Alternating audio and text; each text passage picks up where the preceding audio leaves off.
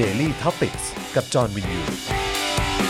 สวัสดีครับต้อนรับทุกท่านเข้าสู่ Daily Topics นะครับ ประจำวันที่ 20 นะฮะ มกราคม 2563 นะครับ อยู่กับผม จอห์นวินยู นะครับ จอห์นเลสิก จอห์นตาสว่าง อืม นะฮะ แล้วก็แน่นอนนะครับ ครูทอมทินเดอร์ สวัสดีครับผม สวัสดีครับสวัสดีครับ นะฮะ แล้วก็อาจารย์แบงค์พลาสมานีออนด้วยนะครับ เย่ สวัสดีครับ นะฮะอะเดี๋ยวอัปเดตครูทอมก่อนวันจันทร์ โดนครับ cancel flight เหรอใช่ครับ ทำไมอะเกิดอะไรขึ้น ก็คือเองผมไปงานที่ต่างจังหวัดแล้วก็พอดีว่าคืออย่างช่วงเนี้ยครับครับคนเดินทางน้อยมากอืมเลยนะครับแล้วก็หลาย flight เนี่ยก็ cancel นะครับอย่างถ้าเราไปที่สนามบินเนี่ยนะครับก็ครับจะเห็นเลยว่าแดงทั้งกระดานเลยอะอืม เยอะมากเลย cancel cancel cancel cancel อืมนั่นแหละครับเอาจริงก็เห็นใจผู้ประกอบการด้านสายการบินเหมือนกัน ครับอืมนั่นแหละนะครับก็ช่วงนี้ก็ยังหนักหน่อยเนาะนะครับอย่างที่ครับบอกไปว่าดูท่าทางแล้วเอ่อ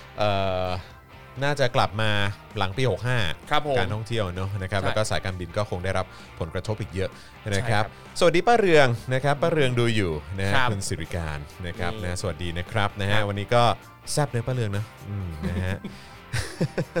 ที่สุดฝากดูลูกด้วยครับผมเออนะครับฝากดูไรอันด้วยนะครับเห็นช่วงบ่ายเอ่อลูกหลับกลางวันอยู่ครับ นะครับแล้วก็สงสารวิลเลียม ครับ เรียนแบบออนไลน์ โอ้ตั้งแต่8โมงเช้าถึงแบบ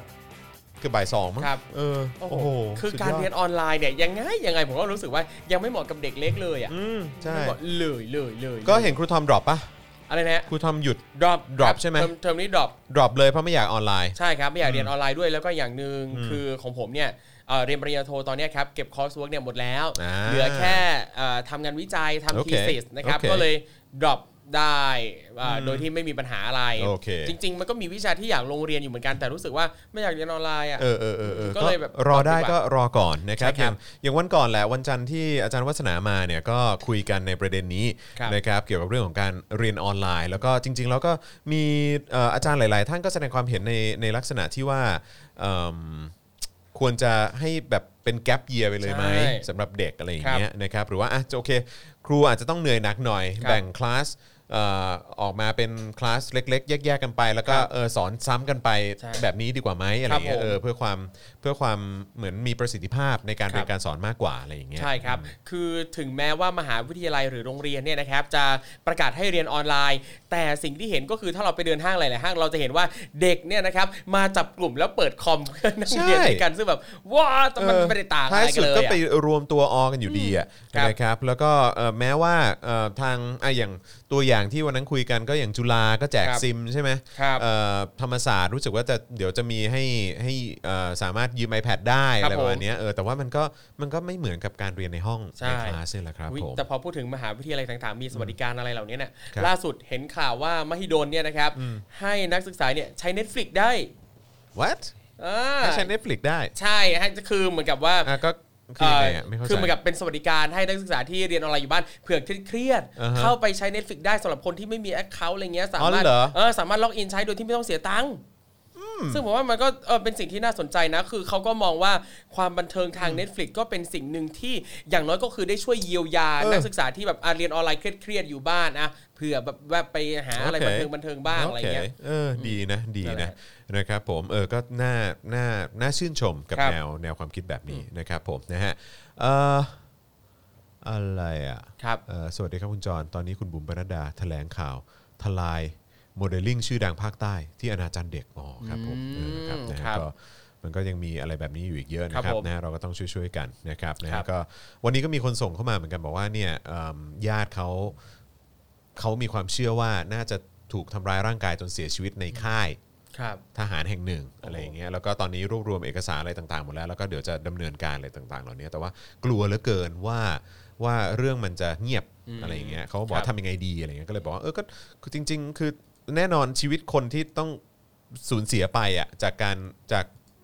ด้วยการมีมีมีการตั้งคำถามว่าถูกทำร้ายร่างกาย ถูกฆาตกรรมหรือเปล่าแบบเสียชีวิตเอ่อ ผิดธรรมชาติแบบเนี้ยมันมันถูกต้องหรือเปล่า แล้วครับแถมเนี่ยเสียชีวิตในสถานที่ราชการด้วยเนี่ยเออแบบนี้มันต้องเคลียร์นะคครัรับบเพราะฉะนั้นคือคนก็อยากจะรู้กันเยอะ คือถ้าเป็นไม่ได้ก็อาจจะเอ่อติดต่อหรือว่านำเสนอเรื่องนี้ผ่านสื่อก็ได้นะอะไรอย่างเงี้ยครับผมเออมันก็อาจจะเป็นอีกหนึ่งช่องทางหนึ่งที่น่าจะเป็นประโยชน์กับครับคนในสังคมด้วย แล้วก็อาจจะเป็นการทำให้สื่อเนี่ยได้ทำหน้าที่ด้วยเหมือนกันครับนะครับโอ้เหตุการณ์อะไรแบบนี้นี่เกิดขึ้นเรื่อยๆ ทุกปีต้องมีข่าวอะไรแบบไม่นี้เห็อะนไม่เห็นหมดเลยเนาะไม่เห็นจบเลยเอออนะครับนะฮะ เอ่อเมื่อสักครู่นี้คุณ ATK Gamer ครับเขาเข้ามาเออทักทายนะครับครับผมนะฮะเออครูทอมเคยดูปะไม่เคยดูครับเขาเป็นแบบว่าเหมือนเหมือนเขาทำเขาทำเป็นเอ่อแคสเกมมวยปั้ม อ่าครับผม เออแล้วก็เขาก็จะเอาแบบพวกคนดังๆอะเออมามามาทำหน้า custom ให้อ๋อคนดัง ๆ เหล่านั้นอะแบบครับปารีนา น้องก้อยอย่างเงี้ครับเออประยุทธ์อะไรอย่างเงี้ยอ่าเอออะไร feel feel มาเนี้ย น่าสนใจ แล้วก็เอา APK Gamer ฮะใช่แล้วก็เอามาเอามาเขาเรียกว่าอะไรเอามาปล้ำกันอะ ครับ คือให้ให้คอมเล่นนะครับ เข้าใจปะก็คือแบบว่าคือไม่ได้บังคับนะเออแล้วเขาก็พากไปเพราะว่าเขาพากเก่งอะไรอย่างเงี้ยครับ เออซึ่งก็ เอออ๋อมีแจ็คมาด้วยเหรอฮะอ๋อแจ็คมาโผล่มาแล้วเออเดี๋ยวเดี๋ยวเดี๋ยวรอคุยกับอาจารย์วัฒนาวันศุวันวันศุกร์แล้วกันนะครับครับผมนะอะแต่ว่าก็นั่นแหละเออก็ก็สนุกดีนะครับยังไงก็ไปสนับสนุนคุณ ATK Gamer ด้วยละกัน เพราะว่าครับเขาก็เขาก็ทำคอนเทนต์สนุกดีนะน่าสนใจครับอยากจะรู้เหมือนกันนะครับว่าเดี๋ยวช่วงสัปดาห์นี้ดราม่าเยอะอืมครับ นะฮะไม่รู้ว่าจะมีตัวละครตัวใหม่ขึ้นมาหรือเปล่า ครับผม โอ้โห นะครับอย่างพอพูดถึงเอ่อยูทูบเบอร์นะครับ ล่าสุดตอนนี้เนี่ยผมเอ่อ ความบันเทิงอย่างหนึ่งของผมเนี่ย คือการเข้าไปดูพระมหาเทวีเจ้าอ๋อผมเห็นคุณกดคุณคุณแชร์หรืออะไรสักอย่างตลกอยู่เหอนนมากคุณจอนมันคืออะไรอะตลกมากเออมันคืออะไรอะคือเขาก็เอ่อเขาทำทำเพจชื่อว่าเพจวีนครับแล้วก็มีเพจชื่อว่าเรารักพระมหาเทวีเจ้าด้วย แล้วก็คือทุกวันนะเขาจะมาไลฟ์เออไลฟ์แล้วแล้วคือคือเหมือนกับว่าเขาก็ acting ว่าเขาคือพระมหาเทวีเจ้าแห่งเมืองทิพย์ เออ นั่นแหละเออแล้วก็จะมา phone in แล้วก็รีวิวของอะไรต่างๆซึ่งบอกว่าสนุกมากเจ๋บันเทิงมากเฮ้ยเจ๋งว่ะเจ๋งนะแล้วคุณเอออัอันหนึ่งที่แบบผมประทับใจมากเลยนะ คือผมรู้สึกว่าชอบการใช้ภาษาของเขาในเพจ เวลาตั้งแคปชั่นต่างๆ นั่นผมรู้สึกว่า เฮ้ย เท่ดีอะ ดูแบบ เออ ดูดูแบบ เฮ้ย บอกไม่ถูกเลย เท่มากนะครับ ประทับใจนะครับ แล้วก็อย่างเอ่อ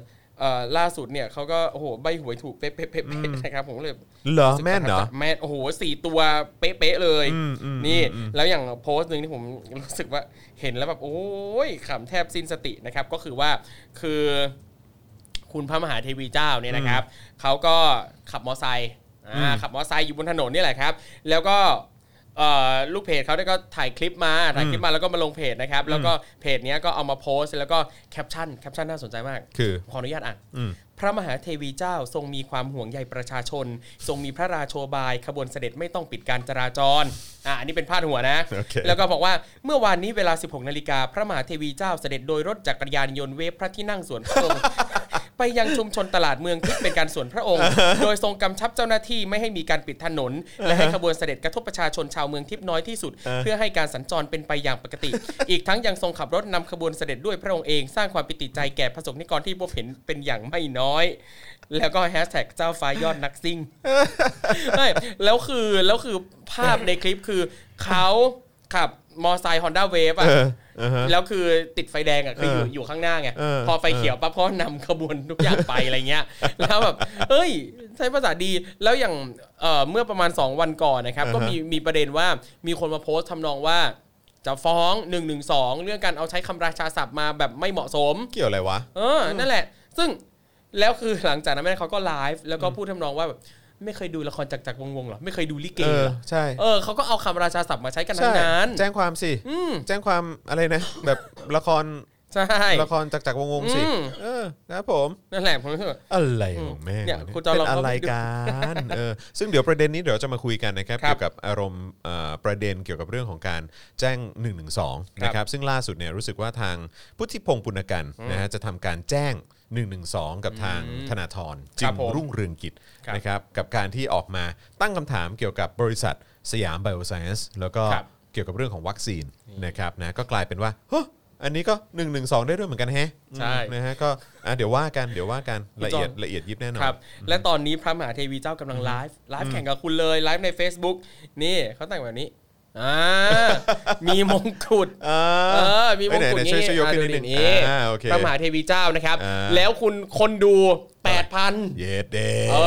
อ นี่พระมหาเทวีเจ้าเอาอย่านะครับยอมแพ้อย่ายอมแพ้นะครับใช่นะช่วยนะครับกันกดไลค์แล้วก็กดแชร์กันด้วยนะครับนะคนจะได้ทยอยเข้ามา วันนี้เรามาค่อนข้างตรงเวลาครับนะครับนะเราเรามาค่อนข้างตรงเวลานะครับคุณผู้ชมอาจจะแบบอืมคุ้นเคยกับประมาณ5้าโมงครึ่งอะไรแบบนี้นะฮะเออครับผมนะฮะก็ขออภัยมาเร็วเออขอโทษเนี่ยคุณกุ๊กไก่มา วันนี้มาเร็วจังเลยค่ะ ขอโทษ เออ ซึ่งจริงขอๆโทษวันเนี้ยคือมาตรงเวลา เออครับผมนะฮะคุณจูนไหมครับเยอะกว่ารายการจอนเยอะกว่าสิ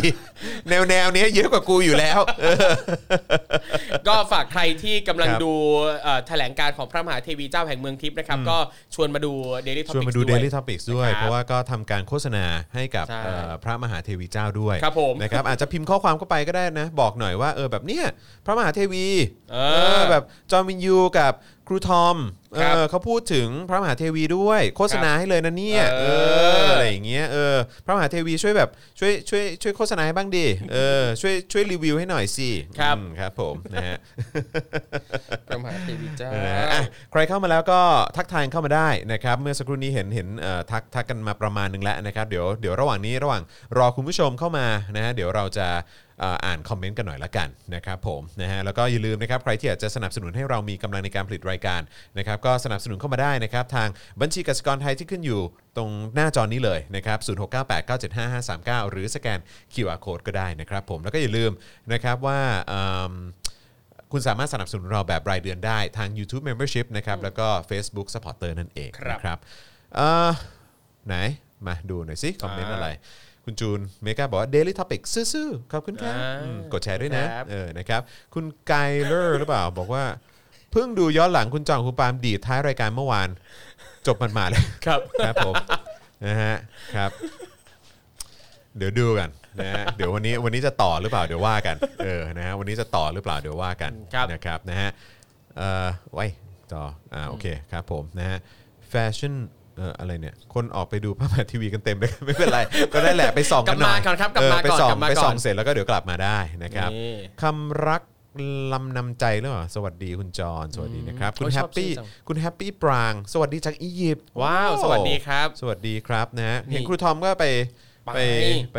ผจญภัยมานี่ ไปมาแต่โหมันจริงๆก็ไปมาจะ 2 ปีแล้วนะครับอียิปต์สองปีอะแต่เหมือนกับว่าเพิ่งไปไม่นานเลย เพราะว่าเราไม่ได้ออกต่างปเราระไม่เทศได้เดินานนทางมากอีกใช่ไหมใช่ครับ แล้วก็ ไปครั้งนี้ก็โอ้โห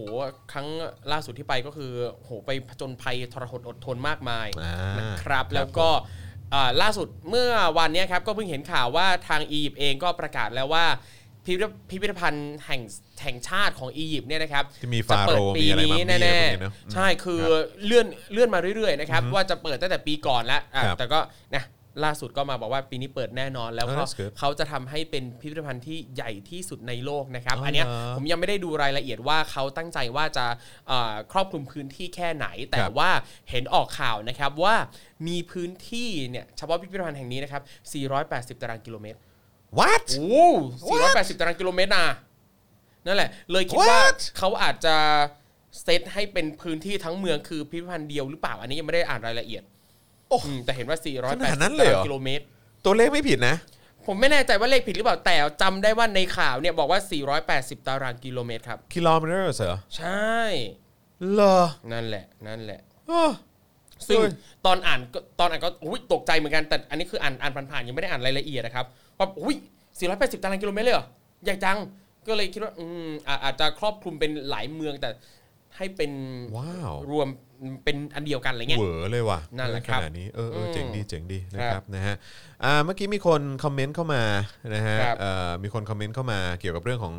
คุณเยลนะฮะอืมที่ครับเราอ่านข่าวไปวันก่อนนะเนาะอืมนะครัฮะบก็เอ่อตอนนี้ก็มีสื่อออกมาพูดในลักษณะที่ว่าเป็นการจัดฉากหรือเปล่า เออนะครับเป็นเรื่องจริงหรือเปล่าครับนะครับแล้วก็มีการตั้งคำถามกันเยอะนะครับนะก็เดี๋ยวรออีกนิดนึงนะคือคือเรื่องนี้น่าจะคุยแน่นอนครับนะครับแต่ว่าอยากจะทราบรายละเอียดเพิ่มเติมอีกหน่อยนะครับเพราะว่าเห็นมันเพิ่งมาช่วงบ่ายๆปะหรือว่ามาช่วงสายๆผมไม่แน่ใจเออนะครับแต่ว่าก็คือเห็นตนบ่ายเออนะฮะก็เลยแบบว่าอะเดี๋ยวเดี๋ยวเดี๋ยวคงต้องพูดเรื่องนี้แน่นอน เพราะว่าก็เราประเด็นนี้มันต้องคุยกันอะเอครับอนะครับเพราะว่าสิ่งความโปร่งใสมันต้องมาจากทุกฝ่าย นะครับครับนะเราต้องต้องมาเคลียร์กันด้วย คุณจูนไหมครับบอกว่าเขาสร้างมานานแล้วค่ะอียิปต์เนี่ยเขาสร้างครอบคลุมพื้นที่ที่ยังไม่สำรวจ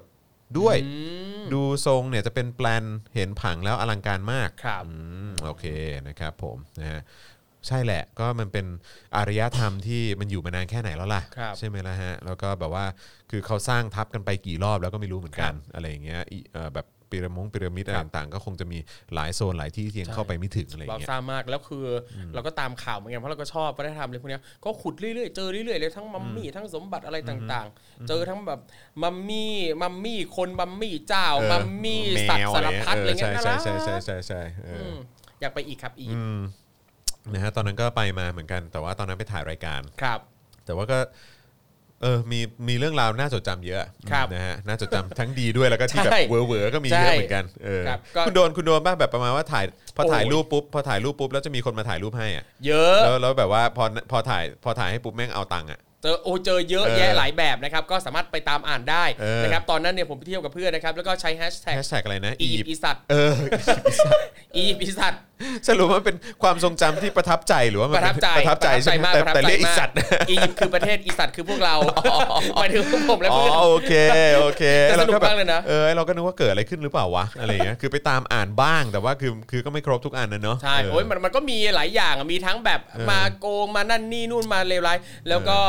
หลังจากเอ่อหลังจากผมกลับมาได้ไม่นานเท่าไหร่ก็มีน้องที่รู้จักกันนะครับเอ่อ ชื่อน้องเฉียงเป็นแอดมินเพจท่องเที่ยวช่วยเพจไปอยู่ไหนมา แล้วคือเฉียงมันก็ทวีตว่าเออมาเที่ยวอียิปต์เนี่ยไม่เห็นจะอีสัตว์อะไรแบบที่ผมไปเที่ยวเลพี่ยไปโพสต์เลยเออน้องโพสต์แบบนี้ปรากฏว่าอันเนี้ยโพสต์ตอนเช้าพอตอนบ่าย ปรากฏว่าไปพีระมิดเพื่อนในกลุ่มโดนอูดกัดหัวจริงปะเนี่ยใช่โดนอูฐกัดหัวอูฐกัดหัว ยังไงล่ะ เจอความอีสัตว์เข้าไปแล้วนั่นแหละ แต่ประทับใจมากประทับใจมากโคตรหาเลยครับเออโคตรหาเลยนะฮะ เอ่อเมื่อกี้มีคนทักทายจากฟิลิปปินส์ด้วยนะครับอืมสวัสดีสวัสดีนะคครับผมอ่านะฮะอันนี่คืออะไรอยู่อยู่ไคโรหนาวมากเหรอใช่ไหมไคโรมั้งสงสัยหมายถึงไคโรครับหนาวอ๋อมากตอนค่ำๆก็หนาวมันอยู่นะเขตไหนมันอยู่เขตมันอยู่แอฟริกามันครับมันคือใช่คือมันมันเป็นฝั่งตะวันอบอุ่นเหนือหรือว่าหรือว่ามันยังอยู่ในเขตร้อนวะ ผมไม่แน่ใจโอ้ยไม่รู้แต่มันก็เผอยู่ไแน่ฝั่งใจทางตะวันออกเออแต่ว่าถ้าเกิดว่าเฉียงเหนือหน่อยแต่ถ้าเกิดว่ายังอยู่ในเขตอบอุ่นนี่มันก็มันก็มันก็คงเย็นกว่าเราอยู่แล้วแหละครับเออนะครับผมนะฮะก็อะโอเคก็ใครเออคงคงจะได้ไปกันในอนาคตแหครัละบผมนะครับนะแต่ว่าก็รอกันต่อไปนะจ๊ะนะครับเอ่อคุณซูเปอร์บลูบอกว่าพี่จอนไปพิพิธภัณฑ์ที่สหรัฐอเมริกาน่าจะจำขึ้นใจที่สุดนะพี่สหรัฐที่เอ่อเอ่อพิพิธภัณฑ์ที่สหรัฐอเมริกาเหรอคุณไปเจออะไรมาครับ เดี๋ยวกันนะ ผมก็ไปหลายที่อยู่นะอ่าสมิธโซเนียนสักที่หนึ่งไปเออผมไปที่โดยเฉพาะที่นิวยอร์กเนี่ยผมครับไปมา เออใช่พวก The Met อะไรอย่างเงี้ยเอออ่าพวกเนี้ยก็ไปมาอะไรครัวบกเนี้ยคือ feel feel พวกเนี้ยผมไปคืออะไรวะจดจำได้เยอะมากหรือว่าคืมีออะอะไร ไรอะคุณเคยเจอประสบการณ์อะไรแล้วลืมหรือเปล่าแต่ว่ามันมีอันนึงที่ไปแล้วก็แบบไปเจอ อ๋อ แต่ว่าอันนั้นไปที่อังกฤษ ครับ แล้วก็ไปเจอเหมือนแบบเป็นเอ่อเครื่องประดับของของเอ่อเจ้าไทยอ๋ออยู่อ๋อที่อ๋นั่อนอ๋อ ที่เออ V&A V&A Museum ไหม I think so เออจอนอ่าจอนไม่แน่ใจแต่ว่าก็คือแบบเหมือนน่าจะที่มีเครื่องเพชรมีเกี่ยวนั่นนี่เกี่ยวนู่นกับอะไรเกี่ยวกัต่าบงๆนะรู้สึกว่าจะเกี่ยวข้องกับบ้านบ้านบ้านคุณฮิวโก้อะอืมเออครับผม เข้าใจว่าอย่างนั้นนะครับ เออนะฮะตอนนั้นไปกับไปกับเอ่อไปกับพี่โอ๊ตครับอืม นะฮะซึ่งพี่โอ๊ตนี่เป็นสายพิพิธภัณฑ์ด้วยเหมือนกันนะครับผมนะฮะอ่าโอเค เดี๋ยวอีกสักครู่หนึ่งเราจะเริ่มต้นรายละเอียดข่าวกันแล้วนะครับนะฮะก็ใครเข้ามาแล้วย้ำอีกครั้งนะครับ ขอความกรุณาช่วยกดไลค์แล้วก็กดแชร์กันด้วยนะครับแล้วก็เอ่อใครอยากจะร่วมสนับสนุนนะครับให้เรามีกำลังในการผลิตรายการต่อไป ก็สนับสนุนเข้ามาครับทางบัญชีกสิกรไทย 0698 975 539นะครับหรือว่าสแกน QR Code ก็ได้นะครับนะฮะเอ่อมีคนถามว่าไปกับใครดีกว่าไปกับใคร ก็มีไปกับพี่โอ๊ตเนี่ยแหละ เออ เหมือนคุณซูเปอร์บลูรู้อะไรมาหรือนั่นน่ะดิ จำอะไรได้ในในความทรงจำของคุณซูเปอร์บลูมีอะไรไหมฮะ ว่าเอ๊ะคุณเคยไปพิพิธภัณฑ์ที่อเมริกากับใครหรือเปล่า คือก็จะมีวนอยู่ครับก็อาจจะมีคุณแพร คุณแพร แต่คุณแพรไปตอนที่ไปเยอรมันนะเออ แต่ที่เพราะตอนไปนิวยอร์กด้วยกันเนี่ยครับ คุณแพรเขาไปช้อปปิ้งฮะเออครับผม ครับ ก็เลยแบบ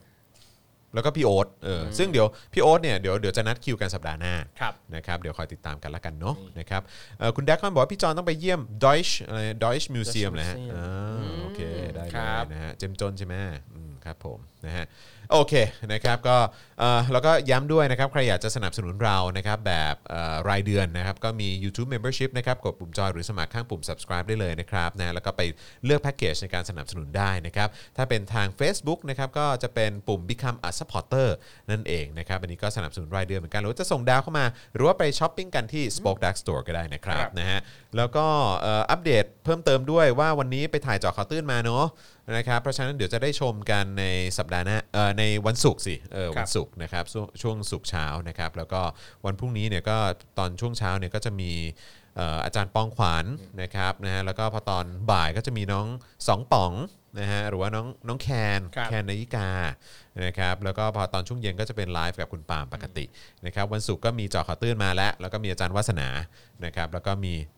Daily Topic ตอนเย็นเป็นเอ่อพี่แขกนะครับครับ ส่วนสัปดาห์หน้าก็หยอดไว้ด้วยว่าเอ่อจะมีคุณชูวัตรนะฮะเพราะว่าตอนนี้เราก็เหมือนไป cross กับทางเอ่อ กับทาง Voice TV อยู่ครับนะฮะ แล้วก็เอ่อแล้วก็อาจารย์วินัยหลายคนที่รอคอยนะครับจะกลับมาแล้วนะครับ เพราะฉะนั้นก็อดใจรอนิดนึงเนอะนะคครัรับบผมนะฮะเพราะฉะนั้นทุกบาททุกสตางค์ที่ทุกท่านสนับสนุนเข้ามาคุ้มค่าแน่นอนนะครับ Yeah นะฮะโอเค งั้นเรามาเริ่มต้นข่าวกันเลยดีกว่านะคได้รับเลยครับนะฮะวันนี้มีเรื่องต้องอัปเดตกันเยอะใช่นะครับนะฮะก็เริ่มต้นกันที่ประเด็นการฟ้อง มาตรา 112 กับธนาธรจึงรุ่งเรืองกิจดีกว่าครับ นะครับ โดยเป็นการบัญชาสั่งการโดยพุทธิพงศ์ปุณกัน รัฐมนตรีว่าการกระทรวงดิจิทัลเพื่อเศรษฐกิจและสังคมนั่นเองเจ้าเก่านะครับเจ้าเดิมเจ้าของเก่าเก่งเจ้าเดิมนะฮะไม่รู้ว่าเดี๋ยวนี้ยังพกนกหวีดอยู่หรือเปล่านะฮะ ครับ อะก็เอ่อพุทธิพงศ์เนี่ยนะฮะเขาก็มอบหมายให้ผู้ช่วย แล้วก็ตัวแทนนายกนะครับไปแจ้งความที่กองบังคับการปราบปรามการกระทำความผิดเกี่ยวกับอาชญากรรมทางเทคโนโลยี นะฮะร้องทุกข์กล่าวโทษนายธนาธรจึงรุ่งเรืองกิจ ประธานคณะก้าวหน้า ฐาน ความผิดต่อพระมหากษัตริย์ ตามประมวลกฎหมายอาญามาตรา 112 นะครับครับและฟ้องดำเนินคดีเกี่ยวกับความผิดพรบคอมพิวเตอร์ด้วย อืมครับทั้งนี้นะครับการแจ้งความดังกล่าวเนี่ยก็เกิดขึ้นหลังจากที่นายธนาธรได้ไลฟ์ทาง Facebook นะครับโดยมีเนื้อหาในเชิงว่าตั้งข้อสังเกตกรณีรัฐบาลไทย ตัดสินใจให้บริษัทสยามไบโอไซเอนซ์ซึ่งเป็นบริษัทในพระปรมาภิไธย ร่วมผลิตวัคซีนกับบริษัทแอสตราเซเนกาขณะที่ผอสถาบันวัคซีนแห่งชาติชี้แจงว่าสาเหตุที่เป็นบริษัทสยามไบโอไซเอนซ์นะครับก็เพราะว่ามีคุณสมบัติเข้าเกณฑ์ตามมาตรฐานของบริษัทแอสตราเซเนกาและมีความพร้อมมากกว่าสถาบันอื่นนั่นเองนะฮะก็ก็น่าสนใจดีเหมือนกันนะครับ ครับแล้วก็ประเด็นการเลือก a s t r a z เซ e c a นะครับหรือว่าการเอ่อใช้เขาเรียกว่าอะไรเอ่อวัคซีนจากจีนอะไรเงี้ยครับที่สั่งเข้ามาก่อน2 2ล้านโดสอะไรต่างๆ เหล่านี้เนี่ยวันนี้เอ่อรู้สึกว่าเอ่อในรายการเอ่อมันจะมีรายการเอ่อที่ทางทางดิจิทัลทีวีนะครับ เออนะครับนะก็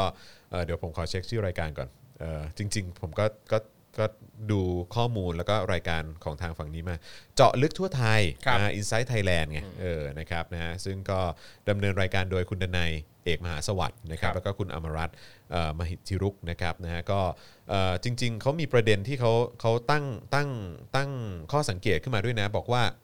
CEO ไฟเซอร์เนี่ยเอ่อมีโอกาสได้พบกับคุณอนุทินมา 3 ครั้งครับแล้วก็รู้สึกว่าพร้อมที่จะขายให้ 13 ล้านโดสนะ และอยู่ในราคาที่พิเศษด้วยนะครับครับแต่ประเด็นที่ที่ที่ก็น่าสนใจอีกแบบก็คือว่า แต่รัฐบาลไทยไม่ซื้ออไปซื้อของจีนครับนะฮะที่มีเจ้าสุเอ่อมีเอ่อเป็นกลุ่มทุนแล้วกันครับนะฮะไปซื้อหุ้นมา 15%นะฮะทำไมทำไมถึงไม่ไม่ซื้อของไฟเซอร์อะเออซึ่งมันแปลกครับเออแล้วก็นี่ 13 ล้านโดสนะอืม 13 ล้านโดสนะคือมันมันไม่ใช่ 2 ล้านโดสนะครับ เออแล้วก็ได้ราคาพิเศษด้วยนะ แล้วเชื่อว่าประสิทธิภาพน่าจะดีกว่าด้วยเข้าเข้าใจว่าน่าจะดีกว่า เพราะว่าถ้าถ้าเป็นไปตามที่เราได้นำเสนอไป คือล่าสุดที่เป็นตัวเลขออกมาเนี่ย ครับ ที่เขาอ้างอิงกันเนี่ยคือวัคซีนของซีโนแวคหรือของจีนเนี่ยก็คือเออได้ผลอยู่ที่ประมาณ 50.4%เท่านั้น ครับ นะครับซึ่งผ่านเกณฑ์แหละ แต่ว่ามันผ่านมาแค่จุดสี่ผ่านเปอร์เซ็นต์น่ะผ่านแค่นั้นเนี่ยโอ้โหแหวแหม เออก็ถ้าถามว่าถ้าถามว่าถ้าถามว่าเอาโอเคผ่านเกณฑ์ไหมก็ผ่านเกณฑ์ผ่านเออแต่ว่าก็คือแบบหืมแต่ในขณะที่เจ้าอื่นมันก็ได้แบบ 70-80%ประมาณนั้นครับเปล่าวะอะไรเงี้ยซึ่งก็เลยแบบก็น่าสนใจใครใครที่สนใจลองลองไปหาไปหาคลิปรายการได้นะครับ ชื่อชื่อคลิปเนี่ยเขียนว่าทำไมรัฐบาลเมินซื้อวัคซีนต้านโควิดจากไฟเซอร์ ทั้งที่ของเนี่ยพร้อม ครับ คือเขาบอกว่าของพร้อมนะ คือพร้อมเข้ามาได้เลยนะเนี่ยแล้วกลายเป็นว่าพอตั้งคำถามเกี่ยวกับเรื่องของสยามไบโอไซเอนซ์หรือว่ามีการพูดคุยเกี่ยวกับเรื่องของ เอ้ย นโยบายทำไมถึงสั่งซื้อแบบนี้มาทำไมถึงแบบว่าอะไปดิวแบบนี้กับทาง AstraZeneca ก็กลายเป็นว่าธนาธรโดน1นึใช่ว้าวแปลกนะฮะเนี่ย แปลกนะครับ คืออมันมันมันชักแปลกกันไปใหญ่แล้วอะครับครับ มันมันแปลกจริง ๆ แล้วแล้วคือไอ้วิธีการแบบเนี้ยอย่างที่เราพูดไปเมื่อวานนี้เนี่ยก็คือว่าการที่อนุทินซึ่งมีความเกี่ยวข้องโดยตรง ในฐานะที่เป็นรัฐมนตรีว่าการกระทรวงสาธารณสุขครับใช่ไหมฮะก็ออกมาตอบว่ารู้หมดทุกอย่างเลยนะธนาธรเนี่ยแต่ไม่รู้จักพระมหากรุณาธิคุณเออ แล้วแบบถ้าไม่ทำอะไรเนี่ยเออก็แบบอย่าเอาแบบอย่ามือไม่พายเอาเท้าราน้ำครับเออใช่ไหมแล้วก็จบ ประยุทธ์ก็เหมือนกันประยุทธ์ก็บอกว่าไอ้ที่พูดมาทั้งหมดอะบิดเบือนครับ บิดเบือนเดี๋ยวจะฟ้องอืมเออเดี๋ยวให้ไม่ให้คนเป็นเจ้าหน้าที่ดำเนินการกระบวนการตามกฎหมาย แล้วก็อะโอเคจัดการไป แต่คือประเด็นก็คือว่าคุณออกมาแถลงแบบเนี้ยคือธนาธรน่ะร่ายยาวไปอะครับในการอภิปรายและแถลงอะไรของเขาเนี่ยน่าจะเป็นชั่วโมงแหละใช่ไหมก็คือรายละเอียดมันก็มาโป๊ะป้าโป๊ะป้าอะไรอย่างเงี้ยคือ สิ่งที่คุณทำได้อะและคุณควรทำอะคือคุณควรจะหักล้างถูไอ้กไอ้ข้อมูลธนาธรน่ะใช่ให้มันเคลียร์ไปเลย ครับแล้วมันออกมาจากปากคุณในฐานะ แบบรัฐบาลน่ะครับ คนที่เอาเงินภาษีไปใช้ ครับ คุณต้องเคลียร์คุณต้องหักล้างตรงจุดนั้นไม่ใช่มาแค่พูดว่า เนี่ยไม่ ไม่ไม่สำนึกในพระมหากรุณาธิคุณเลยครับไอ้นี่ก็บอกอีกคนว่าเออแบบบิดเบือนบิดเบือนเดี๋ยวจะแจ้งความครับ อมันไม่เคลียร์ ใช่มันไม่จบ ถ้าจะมองถ้าถ้าจะถ้าจะออกมาบอกว่าบิดเบือนเนี่ย ตรงไหนประเด็นไหนบ้างไม่จริงอะไรยังไงเนี่ยเอาขอรายละเอียดมาชัดๆ พร้อมหลักฐานอ้างอิงเลย ประเด็นที่เขาตั้งคำถามเนี่ยอะมีคำตอบไหมอะไรยังไงเนี่ยขอให้พูดมาให้มันชัดๆหน่อย อืมอืมอืมอืมอืมอืมก็นั่นแหละฮะ ก็เลยแบบ มันมันชักแปลกกันไปใหญ่ ครับ มันชักแปลกกันไปใหญ่นะครับนะก็เลยเอ่อกลายเป็นว่าการตั้งคำถามแบบนี้เกี่ยวกับเรื่องของการใช้เงินเอ่องบประมาณของรัฐบาล กับการไปลงกับบริษัทเอกชนอะไรต่างๆ เหล่านี้ซึ่งมีความเกี่ยวข้องนู่นนั่นนี่อะไรเงี้ยก็กลายเป็นว่าเฮ้ยสามารถนำพาไปสู่การแจ้ง1นึได้เนาะครับเออนะครับซึ่งซึ่งมันไม่ปกตินะครับมันไม่ปกตินะครับผมนะฮะโอเคนะครับงั้นมาต่อมาต่อกันดีกว่า เพราะว่าครับพอมันเป็นประเด็นนี้ขึ้นมาเนี่ยหลังจากธนาธรมาปุ๊บใช่ไหมฮะเอ่ออนุทินออกมาเอ่ออนุทินออกมาออกมาแถลงครับประยุทธ์ออกมาแถลงนะครับ แล้วก็มีคนเอ่อโดนทำร้ายร่างกายที่ไอคอนสยาม จากการไปตั้งคำถามเกี่ยวกับวัคซีนพระราชทานอะไรอย่างเหล่านี้เนี่ยเออแล้วก็แล้วก็มีการแจ้งความ1นึใส่ธนาธรอีกนะครับตอนนี้สื่อต่างประเทศก็เลยรายงานข่าวนี้ครับด้วยเหมือนกันอืมดีนะครับนะก็คือรอยเตอร์นะครับรอยเตอร์รายงานข่าวสถานการณ์นะครับนายกนะครับป้องสถาบันกรณี Hashtag วัคซีนพระราชทานนั่นเองสาธุนะครับซึ่งเมื่อวานนี้นะครับสำนักข่าวรอยเตอร์ก็มีรายงานเกี่ยวกับการที่รัฐบาลไทยนะครับปฏิเสธว่าบริษัทของสถาบันกษัตริย์เนี่ยไม่เกี่ยวข้องกับยุทธศาสตร์เรื่องวัคซีนต้านโควิด -19 นะครับซึ่งเนื้อหาเนี่ยรายงานว่ารัฐบาลไทยได้ออกมาชี้แจงเกี่ยวกับเรื่องวัคซีน ที่เมื่อวานอังคารที่ผ่านมาเนี่ยถูกวิจารณ์ว่าการผลิตวัคซีน ต้านไวรัสของไทยเนี่ยกำลังเกี่ยวโยงกับบริษัทที่พระเจ้าอยู่หัวนะฮะเป็นเจ้าของ ครับในรายงานนะครับก็ยังมีการระบุอีกด้วยครับว่าการโจมตีครั้งนี้นะครับเริ่มขึ้นจากการที่นายธนาธรเนี่ยนะครับออกมาตั้งคำถาม ท่ามกลางสถานการณ์ผู้ติดเชื้อที่เพิ่มสูงขึ้นเรื่อย ๆ ในเวลานี้ครับซึ่งเป็นช่วงเวลาเดียวกันกับที่เกิดการประท้วงของประชาชน และเยาวชนจำนวนมากอย่างต่อเนื่องมาหลายเดือน แม้ว่าการวิพากษ์วิจารณ์กษัตริย์นะครับจะถูกทำให้เป็นสิ่งผิดกฎหมายอืมอืมอืมนะครับ รอยเตอร์เนี่ยมีการกล่าวถึงการตอบกลับของนายแพทย์นครเปรมศรีนะครับนะผู้อำนวยการสถาบันวัคซีนแห่งชาติด้วยนะครับที่เขากล่าวว่าข้อกล่าวหาเหล่านั้นเนี่ยไร้เหตุผลบิดเบือน และไม่ควรนำมาเชื่อมโยงกับสถาบันที่เป็นที่เคารพรักอ่านนะครับครับโดยนายแพทย์เอ่อนครเนี่ยนะครับยืนยันว่าสยามไบโอไซเอนซ์เนี่ยที่เอ่อเป็นเจ้าของโดยราชวงศ์เนี่ยนะครับนับเป็นตัวเลือกที่โดดเด่นที่สุดแล้ว ในบรรดาบริษัทอื่น ๆ ที่ได้รับการพิจารณาให้รับการถ่ายทอดเทคโนโลยีจากบริษัทยา a s t r a z เซ e c a เพื่อผลิตวัคซีน 2 200 ล้านโดสต่อปีสำหรับประเทศไทยและประเทศอื่น ๆ นะคครัรับบนะฮะโดยประเทศไทยเองนะครับ ได้สั่งวัคซีนจาก a s t r a z เซ e c a เนี่ยจำนวนทั้งสิ้น 61 ล้านโดส แบ่งเป็นสั่งจองล่วงหน้านะครับ 26 ล้านโดส และจะสั่งจองรอบ 2 อีก 35 ล้านโดส นอกจากนี้นะครับยังสั่งอีก 2 ล้านโดสจากซีโนแวคของจีนด้วยอืมอืมครับครับผมนะฮะรายงานของรอยเตอร์นะครับยังมีการกล่าวถึงกรณีที่สยาม Bioscience เนี่ยถือหุ้นทั้งหมดนะครับโดยบริษัทย่อยของสำนักงานทรัพย์สินส่วนพระมหากษัตริย์ ซึ่งบริหารเงินลงทุนหลายหมื่นล้านดอลลาร์ภายใต้การควบคุมของพระมหากษัตริย์ด้วยนะครับครับ แล้วก็ได้วิเคราะห์ว่าข้อวิจารณ์ของนายธนาธรเรื่อง วัคซีนพระราชทานใครได้ใครเสียนั้น นายธนาธรเนี่ยไม่ได้กล่าวหาว่าแอสตราเซเนกานั้นไม่เหมาะสมนะครับ แต่เขาต้องการวิพากษ์ว่าทำไมรัฐบาลถึงต้องการพึ่งพาบริษัทนี้มากจนเกินไป ทั้งที่บริษัทสยามไบโอไซเอนซ์ก็ขาดประสบการณ์ในการทำวัคซีน อืมใช่ เพราะว่าเท่าเท่าที่ทราบมาก็คือสยาม Bioscience เนี่ยเขาจะมีประสบการณ์นะครัฮะบเกี่ยวกับเรื่องของการผลิตยาอ่าทำยานะครับแต่ทำอื่นแต่แต่วัคซีนเรื่องของการยังไม่มี ทำวัคซีนเนี่ยอืม ไม่เคยทำมาก่อนครับนะเออนะครับนอกจากนี้นะครับยังมีการให้ข้อมูลว่าดรทรงพลดีจงกิจนะครับนะฮะกรรมการผู้จัดการบริษัทสยาม Bioscience เนี่ยปฏิเสธครับ ที่จะแสดงความคิดเห็นในคำวิจารณ์ดังกล่าว แต่ระบุกับรอยเตอร์ว่าสยามไบโอไซเอนซ์เนี่ยต้องการมุ่งเน้นไปที่ความรับผิดชอบในการผลิตวัคซีนให้ทันเวลา และมีคุณภาพด้วยปริมาณที่เหมาะสมเป็นหลัก ครับ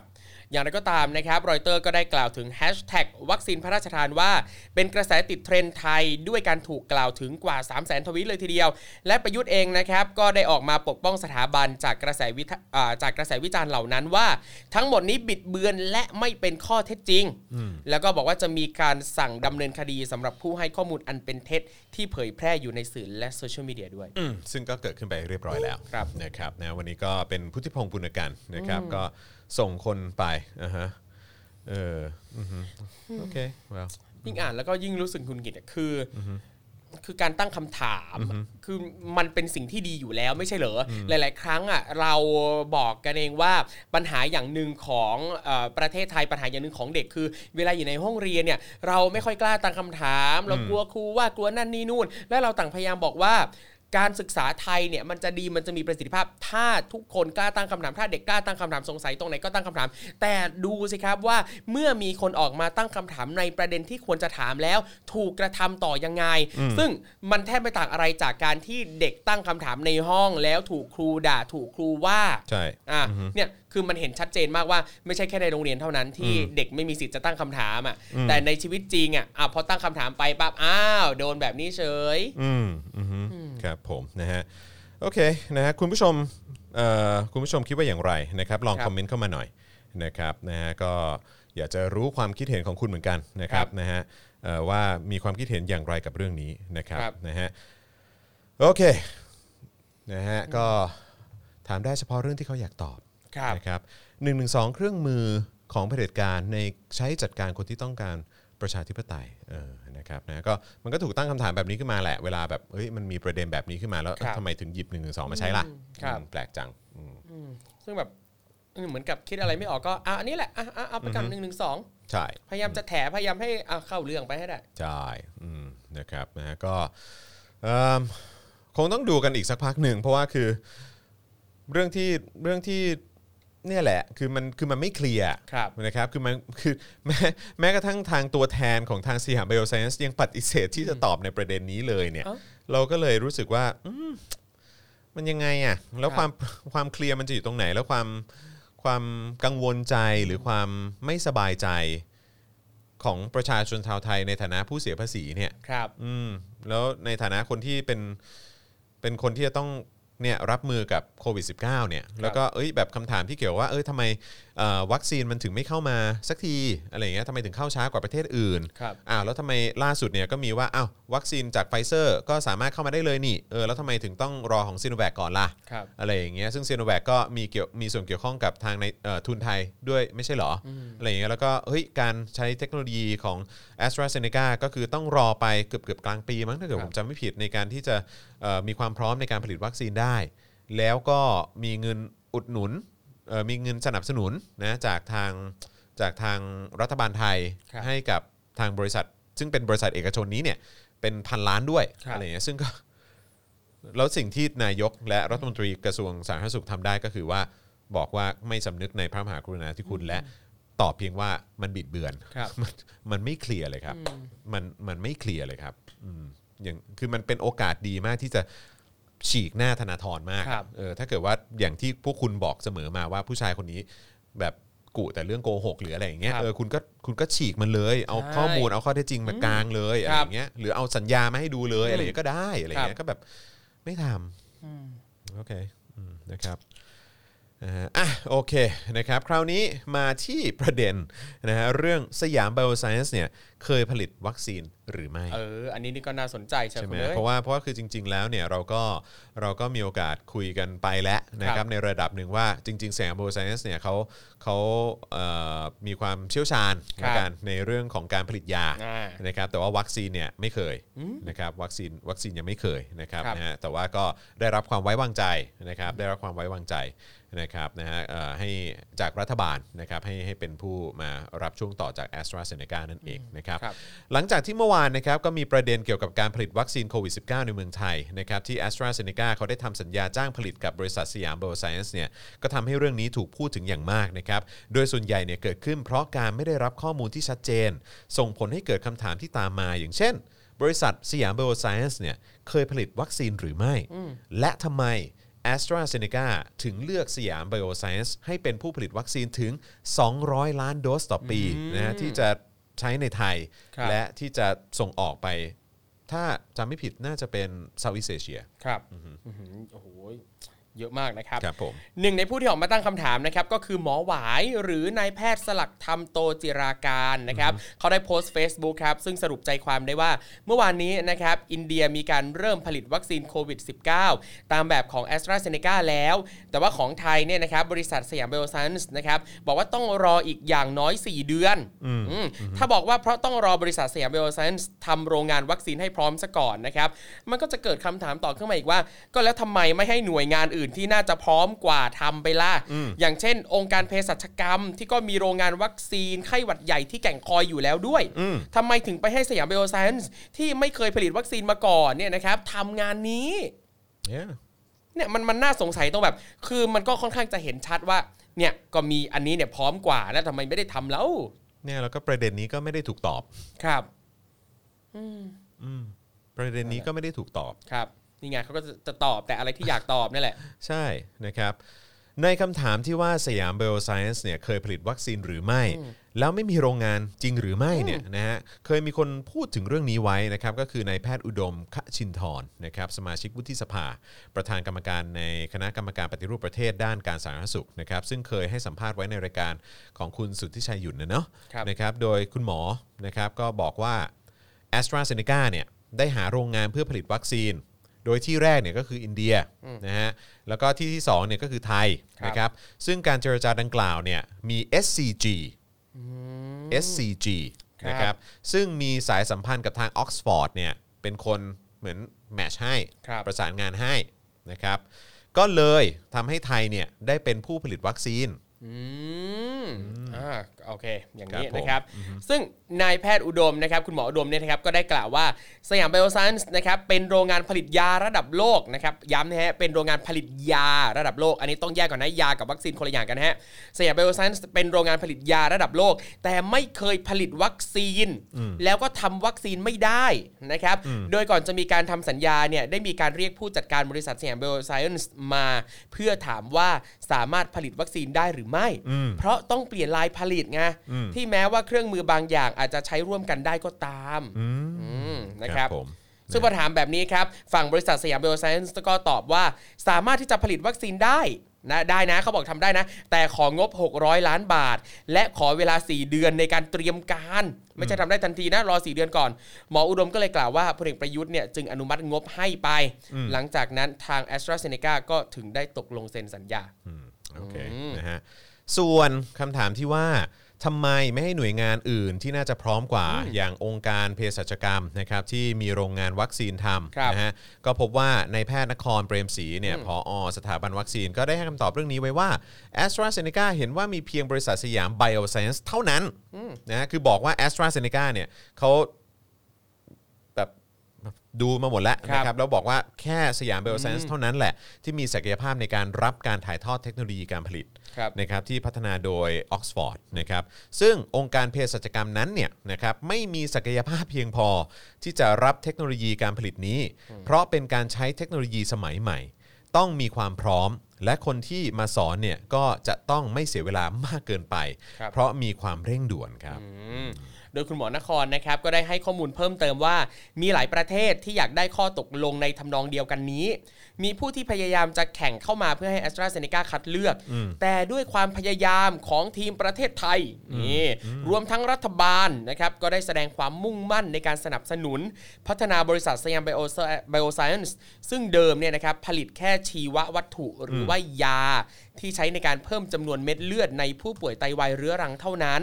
ให้สามารถที่จะปรับศักยภาพการผลิตให้มาผลิตวัคซีนชนิด viral vector ได้อืม โอเคนะครับครับ โดยรัฐบาลก็ให้การสนับสนุนงบประมาณนะครับ559 ล้านบาทนะครับบวกกับทางด้าน SCG สนับสนุนอีก 100 ล้านบาทครับนะครับเพื่อมาจัดซื้ออุปกรณ์นะฮะแล้วก็เครื่องมือต่างๆ ให้กับสยาม Bioscience นะครับพัฒนาความสามารถจนเข้าคุณลักษณะของ a s t r a z เซ e c a ได้ จนได้รับการเลือกให้ผลิตวัคซีนอืม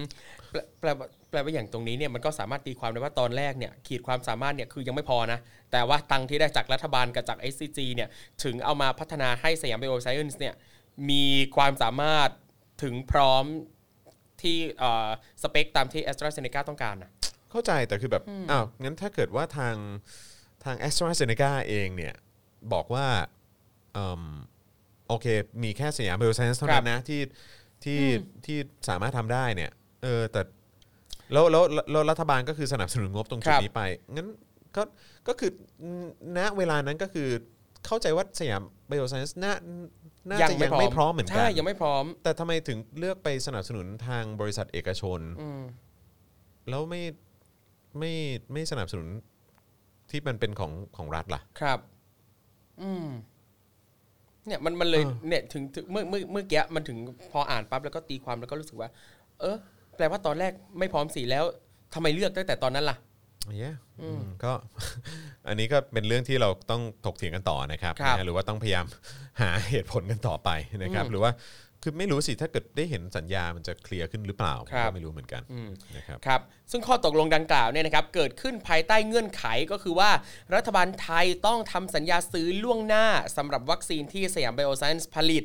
นะครับเพราะมันจะแปลกมากถ้าหากว่าวัคซีนที่สยามไบโอไซเอนซ์ผลิตเนี่ยนะครับได้ตามมาตรฐานของออกซฟอร์ดแล้วประเทศไทยไม่ใช้อะอันนี้แปลกแน่นอนนะครับอ่าโอเคมันก็จะไปลดทอนความน่าเชื่อถือของวัคซีนนี้ครับโดยจะขาย 26 ล้านโดสในไทย แล้วก็อีก 174 ล้านโดสนะครับจะส่งไปขายในประเทศเอเชียตะวันออกเฉียงใต้ครับผมนะฮะ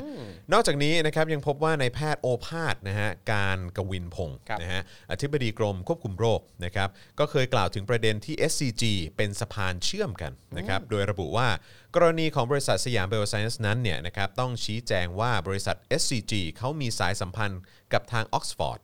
ก็เลยช่วยให้เราได้เป็นผู้ผลิตวัคซีนนะครับซึ่งถ้าหากไม่มีความรู้จักทางธุรกิจที่ว่ามานั้นเนี่ยนะครับเขาก็ไม่ให้เราเหมือนกัน เพราะมันก็มีประเทศอื่นที่ใกล้ๆนะครับต้องการผลิตวัคซีนเช่นกันอย่างสิงคโปร์เป็นต้นอืมครับ ก็มีรายงานว่าก่อนหน้านี้นะครับดูเหมือนว่าสยามไบโอไซเอนซ์นะครับถูกพูดถึงเพียงในวงจำกัดครับจากผลงานการวิจัยและการพัฒนายารักษามะเร็ง และโรคภูมิแพ้ตัวเองผ่านบริษัทเอบินิสซึ่งเป็นบริษัทร่วมทุนกับ CIMAB นะครับรัฐวิสาหกิจยาอันดับหนึ่งของประเทศคิวบาและยังมีความพยายามเข้าสู่ตลาดเวชสำอาง ด้วยการพัฒนาเทคโนโลยีชะลอวัย ภายใต้แบรนด์ชื่อว่า Artemis อืมครับนะฮะแล้วก็หลังจากการระบาดโควิด -19 เนี่ยนะครับพลเอกประยุทธ์นะฮะก็เปิดเผยว่าเอ่อรัชกาลที่ 10นะครับทรงมีพระราชดำริให้สยามไบโอไซเอนซ์เนี่ยซึ่งเป็นบริษัทในพระปรมาภิไธยนะครับได้เข้าร่วมดำเนินผลิตนะฮะครับการผลิตนะครับแล้วก็จะได้รับการถ่ายทอดเทคโนโลยี การผลิตวัคซีนโควิด -19 ก็เลยทำให้บริษัทนี้กลายเป็นที่รู้จักมากยิ่งขึ้นอืมครับ อืม น่าสนใจมาก โอเคนะฮะ ชักอยากอยากจะเห็นรายละเอียดแบบที่เป็นรายละอักษรว่าอยากเห็นเกมากณฑ์ในการเลือกอะไรเงี้ยอยากเห็นมากมีอะไรอยากเห็นยังไงมากบ้าง อยากเห็นมากอืมนะครับผมนะฮะอยากจะรู้เหมือนกันนะครับว่าเอครัอบแบบหลักการคืออะไรเอ๊ะแล้วทำไมเอ่อสำหรับเมื่อเมื่อกี้คืออะไรนะขององค์องค์องค์การเภสัชปะใช่ครับองค์การเภสัชกรรมเออนะครับก็ซึ่งก็ผลิตวัคซีนอยู่แล้วอ่าโอเคแม้ว่าแม้ว่าจะบอกว่าอ่าเทคโนโลยียังไม่ถึง แต่ว่าครับเข้าใจว่าเอิ่มตอนที่ตอนที่ เลือกสยามเบลไซน์เนี่ยก็ก็ก็เขาก็เทคโนโลยียังไม่ถึงหรือความพร้อมก็ยังก็ครับเหมือนกันอะไรอย่างเงี้ยเออแต่ว่าทางรัฐก็เอาเงินไปสนับสนุนครับใช่ไหมเออก็เลยคำถามอีกอันหนึ่งก็คือว่าเอาแค่อันนี้ถามในอืมในเชิงว่าเออแล้วเออ ทำไมเลือกสนับสนุนบริษัทเอกชนมากกว่าทางองค์การเภสัชกรรมเท่านั้นเองนะครับใช่อืมโอ้โหมันมีดูคือมันมีหลายอย่างให้ถามเหลือเกินใช่คือนี่กำลังนึกภาพว่าอ่าณตอนนั้นสมมติถ้ามี 2 อันคือสยามไบโอไซเอนซ์กับองค์การเภสัชกรรม ซึ่งองค์การเภสัชกรรมเนี่ยผลิตวัคซีนอยู่แล้ว นั่นแปลว่าองค์การเภสัชกรรมเนี่ยก็น่าจะต้องมีภาษีที่เหนือกว่าอยู่แล้วอะแล้วทำไมถึงเลือกบริษัทเอกชนที่ไม่เคยทำวัคซีนวะอืมใช่ คือปัญหามันมันคือปัญหาจริงๆนะครับ คือครับไม่ไม่ว่าจะเป็นแบบระดับประเทศนะฮะหรือว่าระดับเอาแค่เขาเรียกอะไรในเชิงครอบครัวหรือในบ้านหรือคนสองคนก็ได้อะคือแบบคือคือมันต้องเคลียร์กันอะครับ คือมันมันมันต้องอธิบายให้เคลียร์แล้วก็ชัดเจนนะครับ แต่ถ้าคุณไม่คุยกันนะครับ คุณคุณไม่คิดจะคุยคุณบอกปัดคุณอะไรก็ตามอย่างเงี้ยครับ มันก็ไม่มีความโปร่งใสความน่าเชื่อใจมันก็ไม่มีครับอืมนะครับ แล้วประเด็นนี้หนักกว่า เพราะคุณเอาเงินเขาไปใช้ ใช่ เอาเงินคนส่วนรวมอะเอาไปใช้ เออนะครับ เพราะฉะนั้นมันก็เลยมันก็เลยมันก็เลยไม่แปลกที่คนก็จะตั้งคำถามกันขนาดเนี้ยครับอืมนะฮะโอเค มีคนบอกว่าธนาธรออกมานี่ดิ้นกันใหญ่เลยนะเนี่ยถูกต้อง ครับผมนะฮะเอ่อขอดูคอมเมนต์หน่อยฮะครับ เออนะครับผมเอ่อปึ๊บ นะฮะใช่ค่ะ แล้วก็พร้อมจะ support ทุกอย่างมากงงมากเลยครับเอออะไรจริเงี้งยๆอะอยากรู้ว่าแล้วอย่างองค์การเภสัชกรรมเนี่ยเขาออกออกมาพูดอะไรยังไงบ้างไหมนะครับตอนนี้ ใช่นี่คุณเบลทริกบอกว่าอืมแปลกนะ องค์การเภเภสัชกรรมเนี่ยจริง ๆ แล้วเอิ่มควรจะได้รับงบสนับสนุนมากกว่าหรือเปล่า ครับอืมนะครับน่าสนใจนะฮะมีคนบอกว่าจะเอาอะไรกับ 84,000 เซลล์ โอ้โห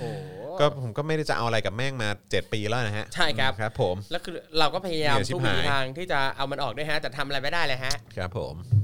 อืมนะฮะ โอเค นะครับ ก็ประเด็นนี้ผ่านไปครับนะครับ คราวนี้มาดูเกี่ยวกับเรื่องประเด็นของเอ่อการเยียวยาประชาชนหน่อยไหม เย่เย่เย่อามาในฐานะประชาชนเนี่ยผมก็รอประเด็นนี้เหลือเกินนะครับ อยากจะรู้ว่ารัฐบาลจะเยียวยาอะไรพวกเราบ้าง เออนะฮะก็คือเอออย่างที่บอกไปก็คือก่อนก่อนหน้านี้ที่เราครับเคยอัปเดตกันไป มันก็มีความเยียวยาแบบอะไรคนละครึ่งอะไรพวกนี้ใช่ไหมครับเออแล้วก็แล้วก็มีเรื่องของเอ่ออะไรไทยชนะมีไทยชนะมีเราชนะอะไรพวกนี้ด้วยใช่ไหมครับครับนะฮะแล้วก็เมื่อเช้านี้นี่คืออะไรเมื่อเช้านี้เอ่อคนละครึ่งป่ะ อ่าใช่ใช่คนละครึ่งคนละคเมื่อรึ่เช้างนี้อีกคนละเฟสครึ่งหนึ่งใช่ไหมใช่เมื่อเช้านี้คนละครึ่งนะครัฮะบคนละครึ่ง .com ใช้เวลาเพียง 10 นาทีอื้อหือพบว่ามีคนลงทะเบียนคนละครึ่งจนครบ 1.3 ล้านสิทธิ์ ใช่ คือการที่มีคนออกมาแย่งเยอะแบบนี้เนี่ย ถ้าผมเป็นรัฐบาลเนี่ยไม่ได้จะไม่ได้รู้สึกเพราะว่าภาคภูมิใจเลยนะ ซึ่งน่าสนใจนะ ซึ่งน่าสนใจนะ ว่ามันจะเกิดขึ้นอย่างนั้นหรือเปล่า มันจะเกิดขึ้นอย่างนั้นหรือเปล่านะครับว่าเออคือจะมีทางประยุทธ์เองออกมาใช่พูด หรือว่าทางรัฐมนตรีคนไหน หรือว่าทางโฆษกคนไหนหรือเปล่าที่จะออกมาพูดว่า ดูสิคนแห่กันลงทะเบียนเยอะขนาดนี้เออแล้วเต็มภายใน10นาทีแปลว่าประสบความสำเร็จบอกว่าใช่คุยไม่ใช่เอออะ โครงการดีไงมีแต่คนอยากจะเข้าร่วม เออ แล้วก็ต้องชื่นชมยินดี คือแม่งควรจะครอบคลุมทุกคน ครับ ไม่ใช่ว่าต้องมาแย่งสิทธิ์แบบนี้ไอ้สัตว์ทุกคนร่วมจ่าย ใช่ แต่ว่ากลายเป็นว่าอยากจะได้สิทธิ์นี้ต้องชิงโชคเหี้ย ใช่ โอ้ยการใช้ชีวิตอยู่ในประเทศนี้เหมือนกับชิงโชคตลอดเวลาใช่ นะครับ คือต้องลุ้นตลอดเวลาว่าเราจะมีกินมีใช้ถึงแค่เมื่อไหร่ยังไง และเรายังจะต้องลุ้นด้วยว่าเมื่อไหร่เราจะโดนยัดข้อหาอะไรก็ไม่รู้ อืมใช่ครับผมนะฮะก็วันนี้เนาะนะครับก็เปิดลงทะเบียนคนละครึ่งรอบเก็บตกนะเขาบอกอย่างนั้น ซึ่งจะเป็นการนำสิทธิ์ของคนที่ลงทะเบียนคนละครึ่งเฟส2แต่ไม่ได้ใช้สิทธิ์ ภายใน 14 วันมารวมเข้ากันกับรอบอื่นครับนะครับก็มีสิทธิ์คงเหลือกว่า 1.3 ล้านสิทธิ์นะครับแล้วก็เปิดให้มีการลงทะเบียนตั้งแต่ 6 โมงเช้าครับนะครับแต่ว่าพอมีการลงทะเบียนไปปุ๊บเนี่ยนะฮะเปิดให้ลงทะเบียนปุ๊บเนี่ย10 นาทีก็เต็มเรียบร้อยใช่ อืมครับผม เอาจริงตัวเอ่ออย่างโครงการคนละครึ่งนี่ก็สงสัยว่า เออทำทำไมต้องตื่นเช้ามาขนาดนี้ว่าใช่ที่เวลาเราจะไปติดต่อราชการอะไรอย่างอื่นเนี่ยโอ้โหกว่าจะเปิดกว่าจะได้ทำอืมครับผมนะฮะอะงั้นก็มาคุยกันต่อดีกว่าครับนะครับเพราะว่าเอ่อเมื่อวันก่อนเนี่ยคุณสุพัฒนพงศ์พันธ์มีชาวนะครับรองนายกนะครับแล้วก็เป็นรัฐมนตรีกระทรวงพลังงานนะครับเขาก็เอ่อมาพูดถึงอีกประเด็นด้วยนะครับเกี่ยวกับเรื่องของเงินเยียวยา 3,500 บาท 2 เดือนใช่ไหมเพราะฉะนั้นก็ 7,000 นะครับให้กับคนที่ถือบัตรสวัสดิการแห่งรัฐนะครับโดยระบุว่าโครงการเราชนะเนี่ยจะมอบเงินเยียวยา 3,500 บาท เป็นเวลา 2 เดือน ซึ่งจ่ายเงินผ่านบัตรสวัสดิการแห่งรัฐนะครับและแอปพลิเคชันเป๋าตังค์เท่านั้นนะครับโดยจะไม่มีการใช้จ่ายเงินสดนะ ครับทางนี้นะครับนายสุวัฒนพงศ์เนี่ยชี้แจงว่ามี 2 เหตุผลนะครับที่ต้องการให้ใช้แอปพลิเคชันนี้ครับอย่างแรกเลย ไม่อยากให้มีการสัมผัสตัวเงิน เพราะเชื้อโควิด -19 เนี่ยอาจจะปะปนเข้ามาได้ 2. การจ่ายเป็นเงินสดเนี่ยนะครับจะทำให้ไม่สามารถกำกับการหมุนเวียนของเงินได้อืมหุยคุณพูดถึงเรื่องเออไม่อยากให้มีสัมผัสตัวเงินวันเนี้ย อ่าปกติเวลาผมมามาที่นี่นะครับผมครับว่าอ่าลงรถไฟฟ้ามาแล้วก็นั่งมอไซค์เข้ามานะครับ แล้วก็ผมก็จ่ายตังค์ไป แล้วก็ตังค์ทอนครัปบกติตังค์ทอนเนี่ยเขาก็จะหยิบให้เราครับอ่าโดยปกตินะครับ แต่วันนี้ครับ พี่เขาไม่ได้หยิบให้ แต่ให้เราหยิบเองเขาบอกว่าจะได้ลดการสัมผัสแต่กระบวนการของคือพี่อารมเขาณ์ว่าให้ให้ล้วงเองเหรอกระบวนการคือพี่เขาก็ใช้ ตังใช้มือพี่เขาเนี่ยแหละล้วงเหรียญขึ้นมาจากกระเป๋าตังค์และให้เราเลือกหยิบจากมือเขาซึ่งแบบมันต่างกันตรงไหนวะจะเลยลดการสัมผัสโอเคาๆก็ได้ก็ได้ก็ได้ก็ได้อ้าวโอเคก็ได้ครับผมโอเคนะฮะเอ่อแล้วก็ระบุว่าการโอนเงินในระบบเนี่ยจะครัทำบให้สามารถควบคุมการใช้จ่ายได้มากกว่านะครับอย่างจะปิดกั้นการจ่ายเงินไปกับเครื่องดื่มแอลกอฮอล์การเล่นการพนันครับนะครับตลอดจนการใช้เงินไปกับร้านค้าขนาดใหญ่นะครับจะได้ถือเป็นการให้ความช่วยเหลือคนเล็กๆ นะฮะคนตัวเล็กๆนะฮะอย่างแท้จริงอ๋ออ่าต้องการช่วยคนตัวเล็กๆเนาะครับนะครับ นอกจากนี้นะครับรัฐบาลยังต้องการให้ประชาชนมีประสบการณ์ กับการเป็นสังคมไร้เงินสดด้วย ซึ่งรัฐบาลเนี่ยจะอำนวยความสะดวกในการจัดหาโทรศัพท์สำหรับผู้ไม่มีโทรศัพท์รองรับการใช้จ่ายนี้ โดยจะพูดคุยกับผู้ประกอบการโทรศัพท์ เพื่อจัดหาโทรศัพท์ในราคาที่ไม่แพงให้อืมแล้วก็กล่าวว่า เดี๋ยวนี้ราคาโทรศัพท์ก็ไม่แพง คิดว่าคนไม่มีโทรศัพท์ไม่น่าจะเยอะ โครงการนี้ครอบคลุมประชาชน 31 ล้านคน ถ้า 2 ล้านคนไม่มีโทรศัพท์ ก็แสดงว่า 90%ได้ประโยชน์ไปแล้ว อีก 2 ล้านคนที่เหลือก็จะต้องมาดูแลอำนวยความสะดวกให้ ถ้ามีการตกหล่นก็จะมีมาตรการช่วยเหลืออยู่แล้วอืมมครับผมนะฮะเนี่ยสังคมไร้เงินสดคือต้องเข้าใจก่อนว่า คือตอนนี้เนี่ยมันคือไร้เงินน่ะมันมันไม่ใช่ cashless อะแต่มันคือ moneyless เนี่ยใช่นะครับนะคือตอนนี้ไม่มีตังค์นะฮะใช่ครับผมจะเงินสดเงินแห้งเงินใด ๆ ไม่มีแล้วนะครับ ตอนนี้นะครับ คือทุกคนอยากจะได้เงินนะครับครับผมนะฮะนายอาคมเติมพิทยาภัยศิษย์นะครับรัฐมนตรีว่าการกระทรวงการคลังนะครับที่เป็นหนึ่งในผู้แถลงชี้แจงเมื่อวันก่อนเนี่ยก็ยืนยันเรื่องการจ่ายเงินจากรัฐว่า ต้องใช้จ่ายผ่านแอปเป่าตังอย่างเดียวเท่านั้นนะนะครับเพราะต้องการสนับสนุนสังคมไร้เงินสด ส่วนคนไม่มีสมาร์ทโฟนนะครับเชื่อว่าเป็นส่วนน้อยแหละนะครับครับ เพราะบางส่วนเนี่ยถือบัตรสวัสดิการแห่งรัฐอยู่แล้วนะครับแต่หากใครไม่มีก็ต้องขอรบกวน เพราะตอนเนี้ยราคาไม่แพงแล้ว โอ้โหคือหมายถึงมือถือใช่ไหมที่ใช่ราคาไม่ใช่แพงแล้ว เดี๋ยวนี้มือถือถูกแล้วทุกคนใครก็ซื้อได้ไปซื้อสิเออ โอเค ไม่มีก็ไม่ต้องมาบ่นไปซื้อแค่นั้นเอง เอออนี่มือถือด้วยแล้วก็ต้องซิมด้วยใช่ไหมครัแล้วก็แบบว่าจ่ายรายเดือนหรือว่าแบบถูก เติมเงิน ใช่ไหมอืมครับเออนะครับโอ้ว้าวโห สุดยอด นั่นแหละชอบจังเลยนะครับ ส่วนรายละเอียดอื่น ๆ เรื่องการเข้าร่วมโครงการไทยชนะนั้นนะครับ นายกฤษดาจีนวิจารณะนะครับปลัดกระทรวงการคลัง ระบุว่าผู้ถือบัตรสวัสดิการแห่งรัฐ 13.8 ล้านคน ไม่ต้องมาลงทะเบียนใด ๆ โดยเงินจะโอนเข้าบัตรอัตโนมัติ ตั้งแต่วันที่ 5 กุมภาพันธ์เป็นต้นไป ครับผมอืมอืมนะครับส่วนกลุ่มคนที่ใช้แอปพลิเคชันเป่าตังค์นะครับผ่านคนละครึ่ง และเราเที่ยวด้วยกันอยู่แล้ว 16.8 ล้านคน ก็ไม่ต้องลงทะเบียนเช่นกันนะครับเพียงแต่กดยินยอมให้นำข้อมูลไปตรวจสอบ แล้วก็จะแจ้งผลในเว็บไซต์นะฮะในวันที่ 5 กุมภาพันธ์นี้นะครับแล้วก็รับเงินทันทีวันที่ 18 กุมภาครับนะครับโดยเงินงวดแรกเนี่ยจะจ่ายตกเบิกให้รวมเป็น 2,000 บาท แต่สำหรับคนไม่ผ่านเนี่ยก็สามารถยื่นขอทบทวนสิทธิ์ได้นะ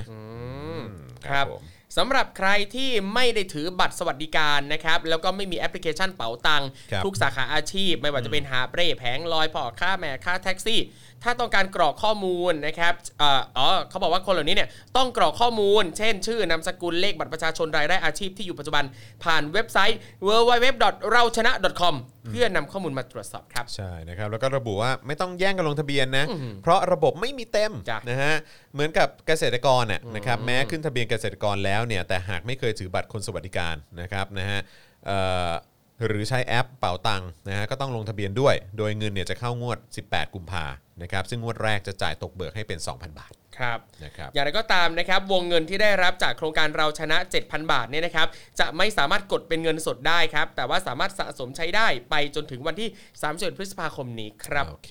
นะครับผมนะก็อะดูกันนะครับว่าจะเวิร์กไหม ครับนะครับ3,500 บาทใช่ไหมสครัอบงเดือนสองเดือนเป็น7,000นะครับนะมันจะมันจะทำให้เราผ่านวิกฤตนี้กันไปได้หรือเปล่าครับนะผมแล้วก็เงินหมุนเวียนในเอ่อในระบบเศรษฐกิจครับบ้านเราเนี่ยมันจะ มันจะเป็นไงบ้าง ใช่ครับโอ้โหนะครับจริง ๆ พอพูดถึงเรื่องโครงการนี้นะครับพูดถึงเรื่องคนทำงานต่างๆ อย่างล่าสุดครับผมก็เพิ่งเห็นนะครับว่าเอ่อกระทรวงคมนาคมเองเนี่ยเขาก็มีแผนที่จะทำให้พวกแอปเรียกรถต่างๆเนี่ยถูกกฎหมาย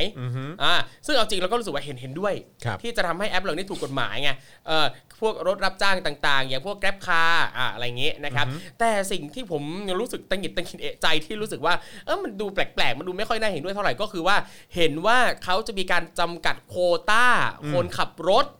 อ่าโควต้าคนขับรถ ใช่คือ Grab อะเหรอ ใช่ใช่ Grab Grab Car จำกัดโควต้าอืมคือเราเราก็เข้าใจว่าโดยปกติตามกฎหมายเนี่ยรถยนต์ส่วนตัวเนี่ยเราจะเอามาใช้เป็นรถรับจ้างไม่ได้ครับเออครับแต่พอเขาจะออกกฎหมายทำอะไรให้มันถูกกฎหมายเออมันก็ดีไงอืมแต่พอจำกัดโควต้าปั๊บในใจมันก็รู้สึกว่าวิ ก็คือเศรษฐกิจก็แบบนี้แล้วอะแล้วพอมาจำกัดโควต้าปั๊บแน่นอนว่าปัญหาอย่างหนึ่งที่ตามมาก็คือ อาจจะมีคนตกงานเพิ่มขึ้นอือฮึอืมแทนที่เขาจะได้มาทำงานอาประกอบอาชีพสุจริตในการขับรถรับจ้างเงี้ยปรากฏว่าเอ้าไม่ได้เฉยเลยครับผมนะฮะก็อันนี้ก็เป็นประเด็น Grab เนอะนะคครัรับบเอ่อตอนนี้กำลังจะ 6 โมงเอ่ออาจารย์แบงค์ผมส่งผมส่งรูปอะไรไปให้เดี๋ยวช่วยเตรียมเอาขึ้นหน่อยฮะครับเอ่อนะฮะก็เอ่อพูดถึงกระทร เอ่อเกี่ยวกับเรื่องของการเดินทางนะการคมนาคมอะไรต่างๆ เมื่อสักครู่นี้ที่คุยกันไปเนี่ยก็คือประเด็นเกี่ยวกับ Grab นะครัฮะบว่าจะถูกกฎหมายใช่ไหมก็ก็น่าสนใจเพราะว่าคือจริง ๆ แล้วเนี่ยเอ่อสำหรับเอ่อรู้สึกคุณเขาชื่ออะไรนะชัยชัยชิดชอบเอ้ยเออไม่ไม่ไม่ไม่สิชื่อเขาชื่ออะไรนะเอ่อเออเออศักดิ์สยามอ่าเออครับใช่ผมนั่นมันพ่อเขาโทษทีเออนะฮะเออศักดิ์สยามที่ชอบใช่ไหมเอครับอนะครับเขาก็ภูมิใจไทยนี่ใช่ไหมเขาภูมิใจไทยครับนะครับนะฮะแล้วก็เออแล้วก็ ทางภูมิใจไทยเองเนี่ยตอนที่เลือกตั้งเนี่ยก็มีประเด็นเกี่ยวกับเรื่องของกัญชาใช่ไหมถูกกฎหมาย แล้วก็เรื่อง Grab ถูกกฎหมายด้วยนะครับซึ่งก็โอเค ดูเหมือนว่าอาจจะเกิดขึ้นแต่ว่าก็มีประเด็นที่น่าสนใจก็คือเกี่ยวกับเรื่องของการจำกัดเอ่อตัวตัวเอ่อปริมาณคนขับเนี่ยแหละใช่นะครับ คือคือคือผมรู้สึกว่าถ้าทางกระทรวงเนี่ยจะมาควบคุมคุณภาพ หรือจะมาจัดการทำให้การขับรถแบบเนี้ยถูกกฎหมายเนี่ยควรจะไปดูที่เรื่องคุณภาพและมาตรฐานการให้บริการมากกว่าใช่คือรู้สึกว่าไม่จำเป็นต้องมาจำกัดจำนวนเพราะผมรู้สึกว่าโดยส่วนตัวในฐานะที่เป็นผู้ใช้ ผมเองไม่ได้ขับรถยนต์ส่วนตัว ผมรู้สึกว่ายิ่งมีเยอะละประชาชนเนี่ยจะยิ่งสะดวกไงใช่แล้วมันเป็นการแข่งขันไงก็คือใช่หมายความว่าก็คือคนขับ Grab เนี่ยก็ต้องเอ่อ แบบดูแลคุณภาพการครับบริการที่มันดีใช่ไหมเออเพราะว่าถ้าเกิดทำไม่ดีปุ๊บเนี่ยคนก็คนก็ไม่นั่งใช่ขณะเดียวกันแท็กซี่ทั่วๆไปเนี่ยก็ก็ต้องก็ต้องเนี่ยแหละเออครับทำทำผลงานให้ดีๆใช่ไหมใช่พัฒนาเรื่องของการให้บริการอะไรครับต่างๆที่มันดีขึ้นอะไรใช่แบบครับเนี้ยเพื่อที่จะได้เป็นการแข่งขันกันไงอืมคือนะครับแล้วก็ล่าสุดมันก็มีแอปอื่นๆครัมาบด้วยนี่ใช่ไหมไอ้ Bolt Bolt เออใช่ไหมแล้วก็ เออใช่ไหมประมาณนี้อัแล้วก็อันอันหนึ่งอะมันของยี่ห้ออะไรวะที่เป็นรถเหมือนรถรถฝรั่งอะสีน้ำเงินอ๋อไอ้อะ Grab Grab Grab เอ้ยอะไรนะ cab cab cabbyเออใช่ไหมน่าจะลอนดอนแคปอะไรอย่างนี้เออเออเออลอนดอนแคปใช่ไหมชื่อเอเท่อดียังไม่เคยนั่งเลยครับผมนะฮะก็นั่นแหละครับก็นั่นแหละฮะก็ก็มีก็คือมันมันเป็นการแข่งขันนะครับเออใช่ถ้าเรียกว่ามันเป็นระบบแบบทุนนิยมเนี่ยเออนะครับมันต้องแข่งขันใช่เพื่อที่ผู้บริโภคเนี่ยจะได้ได้รับแบบสิ่งที่มัน ที่มันดีที่สุดอะครับ เออคือจะมาผูกขาดแบบระบบเผด็จการไม่ได้อะ ไม่ได้ฮะอืมครับผมนะฮะ เนี่ยแล้วคือเราก็เห็นเห็นอยู่ว่าอะไรที่มันผูกขาดถ้าแบบเผด็จการโดยที่พยายามกำจัดคู่แข่งออกไปเงี้ยผลที่ได้เนี่ยดีซะที่ไหนล่ะ ครับผมอืม นะฮะอะคราวนี้มาคุยกันเพิ่มเติมอีกนิดนึงดีกว่าครับนะครับก็ไหนๆคุยเกี่ยวกับเรื่องของกระทรวงคมนาคมครันะบฮะอันนี้อาจอาจจะไม่ใช่กระทรวงคมนาคมโดยตรงอะนะฮะแต่ว่าอันนี้ก็เป็นเรื่องของเอ่อมันโดยตรงปะวะเออก็จริง ๆ มันก็เกี่ยวกับกทมเนอะครับเออนะครับรถไฟฟ้า BTS นะครับเตรียมปรับราคาใหม่นะครับครับ เป็น 104 บาทนะครับเมื่อวันที่ 15 มกราคมที่ผ่านมานะครับพลตำรวจเอกอัศวินขวัญเมืองนะฮะผู้ว่ากทมเนี่ยนะครับลงนามในประกาศเรื่อง การกำหนดค่าโดยสารโครงการรถไฟฟ้าสายสีเขียวครับนะครับซึ่งจะมีการเริ่มจัดเก็บค่าโดยสารใหม่สูงสุด 104 บาท เพดานสูงสุด 158 บาทครับ นะครับจากเดิม 59 บาทนะฮะซึ่งจะเริ่มในวันที่ 16 กุมภานี้ ครับ นี่หวยออกก็ขึ้นเลยใช่ไหมเนี่ยใช่ครับผมคืออันเนี้ยต้องอธิบายว่าเอ่อคำว่าจากเดิม 59 บาทเนี่ยก็คือว่าถ้าเป็นรถไฟฟ้า BTS สายหลักเนี่ยนะคครัรับบสายหลักคือสายสีเขียวอ่อนเขียวแก่ที่ตั้งแต่แรกสายแรกของเอ่อประเทศตั้งแต่เริ่มมีเนี่ยอ่าครับผมระยะยาวสุดเนี่ยอะสมมุติจากเอ่อหมอชิดไปอ่อนนุชครับอันเนี้ยคือสายแรกนะคครัรับบไปทางเอ่อสุดสายต้นสาย อันนี้เนี่ยจะ 44 บาทสูงสุดอืมแล้วก็ถ้าเป็นส่วนต่อขยาย คือถ้าเลยไปจากนี้นะครับเขาจะคิดเป็นเหมาจ่าย 15 บาทอืม44 บวก 15 มันเลยเป็น 59อ่าทำให้ก่อนหน้านี้คือราคาสูงสุดคือ 59 บาท แต่ตัวเนี้ยจะขึ้นอะเป็นสูงสุด 104 บาทโอ เคอ่าเกือบเท่าตัวเลยนะครับเรื่องนี้นะครับได้กลายเป็นประเด็นถกเถียงถึงความเหมาะสมต่ออัตราค่าโดยสารข้างต้นทันทีครับรวมถึงข้อเสนอที่ว่าจะมีแนวทางไหนบ้างทำให้ค่าโดยสารถูกลงอืมหนึ่งในแนวทางที่ถูกพูดถึงมานานก็คือการต่อสัมปทานให้กับ BTS 30 ปีว้าวอืมซึ่งนะฮะภายใต้ 3 เงื่อนไขที่เกี่ยวข้องกันครับนะครับซึ่งแนวนี้เอ่อแนวทางนี้เนี่ยนะครับ BTS ต้องมีส่วนแบกรับ ได้แก่การที่ BTS เนี่ยจะเก็บค่าโดยสารสูงสุดได้ไม่เกิน 65 บาทครับนะครับแต่กรณีนี้นะครับอาจสามารถปรับค่าโดยสารได้ทุก 2 ปี ตามดัชนีผู้บริโภคครับนะครับอืมเงื่อนไขต่อมานะครับก็คือว่า BTS จะต้องแบกรับภาระหนี้ของกทม โดยหนี้จากการก่อสร้างส่วนต่อขยายช่วงหมอชิดคูคต แล้วก็ช่วงแบริ่งสมุทรปราการเนี่ยนะครับรวมเป็นเงินกว่า 70,000 ล้านบาทอืม BTS ต้องแบกรับภาระหนี้ของกทมนะครับโดยหนี้จากการก่อสร้างส่วนต่อขยายช่วงหมอชิดคูคตครับนะฮะแล้วก็แบริ่งสมุทรปราการ 70,000 ล้าน ครับ เงื่อนไขที่ 3 ก็คือ BTS แบ่งรายได้จากค่าโดยสารให้กทมนะครับตั้งแต่ปี 72 นะฮะถึง 2,602 นะฮะอีกนานโอ้โห คือศตวรรษหน้า ใช่ เออ นะฮะ เป็นเงินกว่า2แสนล้านบาทนะครับ โดยกทมต้องยอมลด ผลตอบแทนจาก BTS ลดลงให้เหลือน้อยกว่า2แสนล้านบาท เพื่อนำเงินไปช่วยจุนเจือค่าโดยสาร ครับโอเคอย่างไรก็ตามนะครับแนวทางนี้เนี่ยได้ถูกทักท้วงโดยกระทรวงคมนาคม ในช่วงสิ้นปี 63 ที่ผ่านมา ทั้งที่ก่อนหน้านี้เนี่ยเห็นด้วยต่อการขยายสัมปทานตามที่มีรายงานต่อคอรมอไปแล้วหลายครั้ง แต่ภายหลังก็ได้ให้เหตุผลว่า ค่าโดยสารสามารถถูกลงไปได้มากกว่า 65 บาท รวมถึงมีข้อคิดเห็นจากบางภาคส่วนที่มองว่าเป็นการเอื้อประโยชน์ให้กับเอกชนรายใดรายหนึ่งครับอีกแล้วเนอะอีกแล้วนะครับครับมั นก็คือมันคือยุคสมัยของความไม่ไว้วางใจใช่ เอ่อการตัดสินใจและการใช้อำนาจคขรัอบ งเนี่ยเจ้าหน้าที่รัฐที่ที่เอ่ออยู่ภายใต้เผด็จการครับนะครับ เพราะเราก็จะมองว่ามันเป็นโครงข่ายและเครือข่ายแบบเดียวกัน ครับ นะครับผมอืมนะฮะก็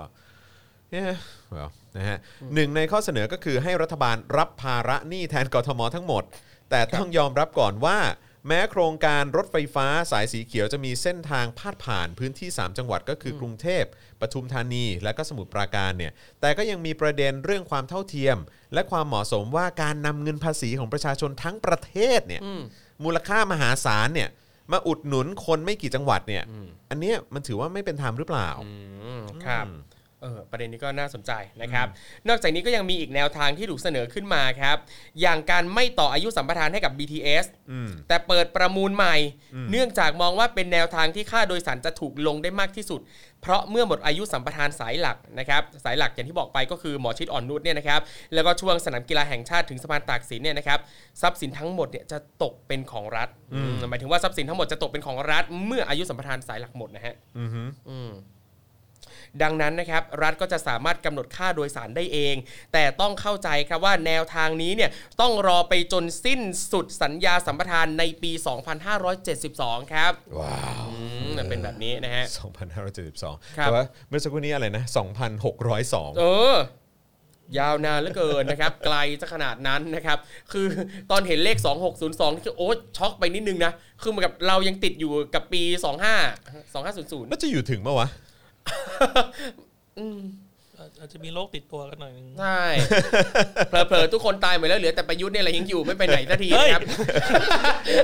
จริงเหรอ เป็นเป็นวิญญาณเฝ้าบ้านเฝ้าตำแหน่งเฝ้าเก้าอี้เนี่ยแหละไม่ไปไหน เราจะซวยกันขนาดนั้นเลยเหรอตายแล้วเออนะครับผมนะฮะ เฮ้ยยังไม่หมดเว้ยครับ ยังมีอีกแนวทางเออนะฮะที่มองกันถึงการจัดตั้งกองทุนรวมโครงสร้างพื้นฐานนะครับเพื่อพยุงอัตราค่าโดยสาร และนำรายได้ในอนาคตเนี่ยมาชำระคืนกองทุนภายหลัง ครับแต่แนวทางนี้เนี่ยหลายฝ่ายมีความเห็นตรงกันว่ามันไม่จูงใจนักลงทุนนะครับเพราะในช่วงนี้จะจากนี้ไปเนี่ยจนถึงปี 72เนี่ยนะครับ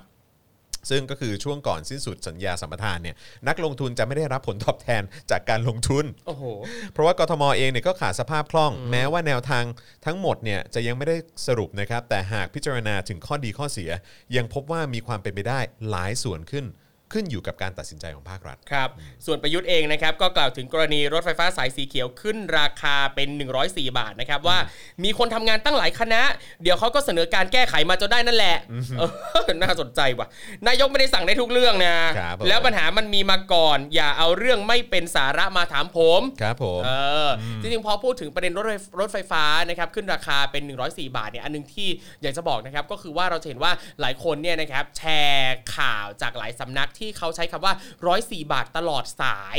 เออซึ่งอันนี้เนี่ยมันผิดการใช้คำว่าตลอดสายไง คือถ้าเป็นคำว่าตลอดสายมันแปลว่า ไม่ว่าจะนั่งใกล้ไกลแค่ไหน จะนั่งกี่สถานีมันราคาเดียวกัน ยกตัวอย่างเช่น รถเมย์8บาทตลอดสาย อันนี้แปลว่าจะนั่ง 1 ป้าย 2 ป้าย 3 ป้าย 4 ป้าย หรือนั่งจนเป็น 10 ป้าย ก็ราคา 8 บาท อันนี้คือ 8 บาทตลอดสาย แต่อย่างกรณีของรถไฟฟ้าเนี่ยนะครับ104บาทเนี่ยไม่ใช่ตลอดสาย แต่ว่าเป็นราคาสูงสุดถ้าเรานั่งนานคือที่เราจะจ่ายนะครับเป็นแบบนี้นะครับก็ฝากทุกคนเรื่องการใช้ภาษาด้วย เพราะว่าพอสื่อหลายเจ้าพาดหัวโดยใช้คำว่า104บาทตลอดสายปั๊บบางคนเข้าใจผิดไปเลย บางคนเข้าใจว่านั่งหนึ่งสถานีสองสถานีก็จะเป็นราคานี้ อืมครับผมครับนะฮะโอเคนะครับ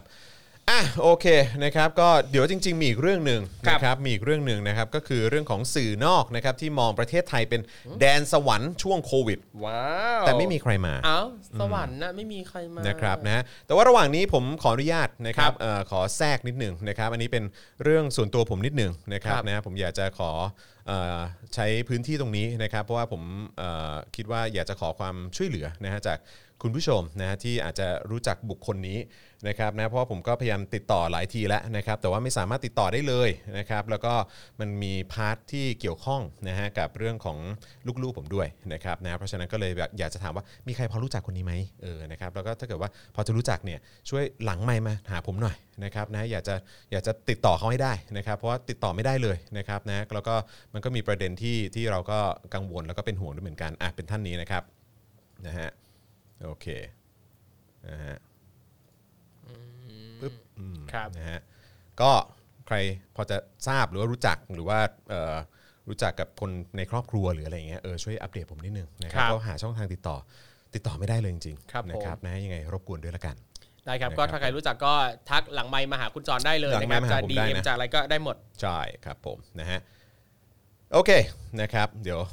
อาจจะต้องเหมือนคล้ายๆเป็นการตามหาทุกวันครับผมนะฮะจนกว่าจะเจอนะครับอ่านนะฮะอะโอเคนะครับไปกันที่ข่าวต่อไปดีกว่าครับนะผมผม อ่าเรื่องที่เมื่อเมื่อสักครู่นี้คุณจอก็เกริ่นมาแล้วนะครับ สื่อนอกมองว่าประเทศไทยเนี่ยเป็นแดนสวรรค์ช่วงโควิด เอ้า แต่ไม่มีใครมาอืม โถ ใช่นะครับก็อันนี้เป็นบทความครันะบแล้วก็ข่าวจากทางบลูมเบิร์กนะครับเกี่ยวกับวิกฤตการณ์ภาคการท่องเที่ยวของไทย ว่าไทยเนี่ยกำลังเผชิญกับบรรยากาศไร้นักท่องเที่ยว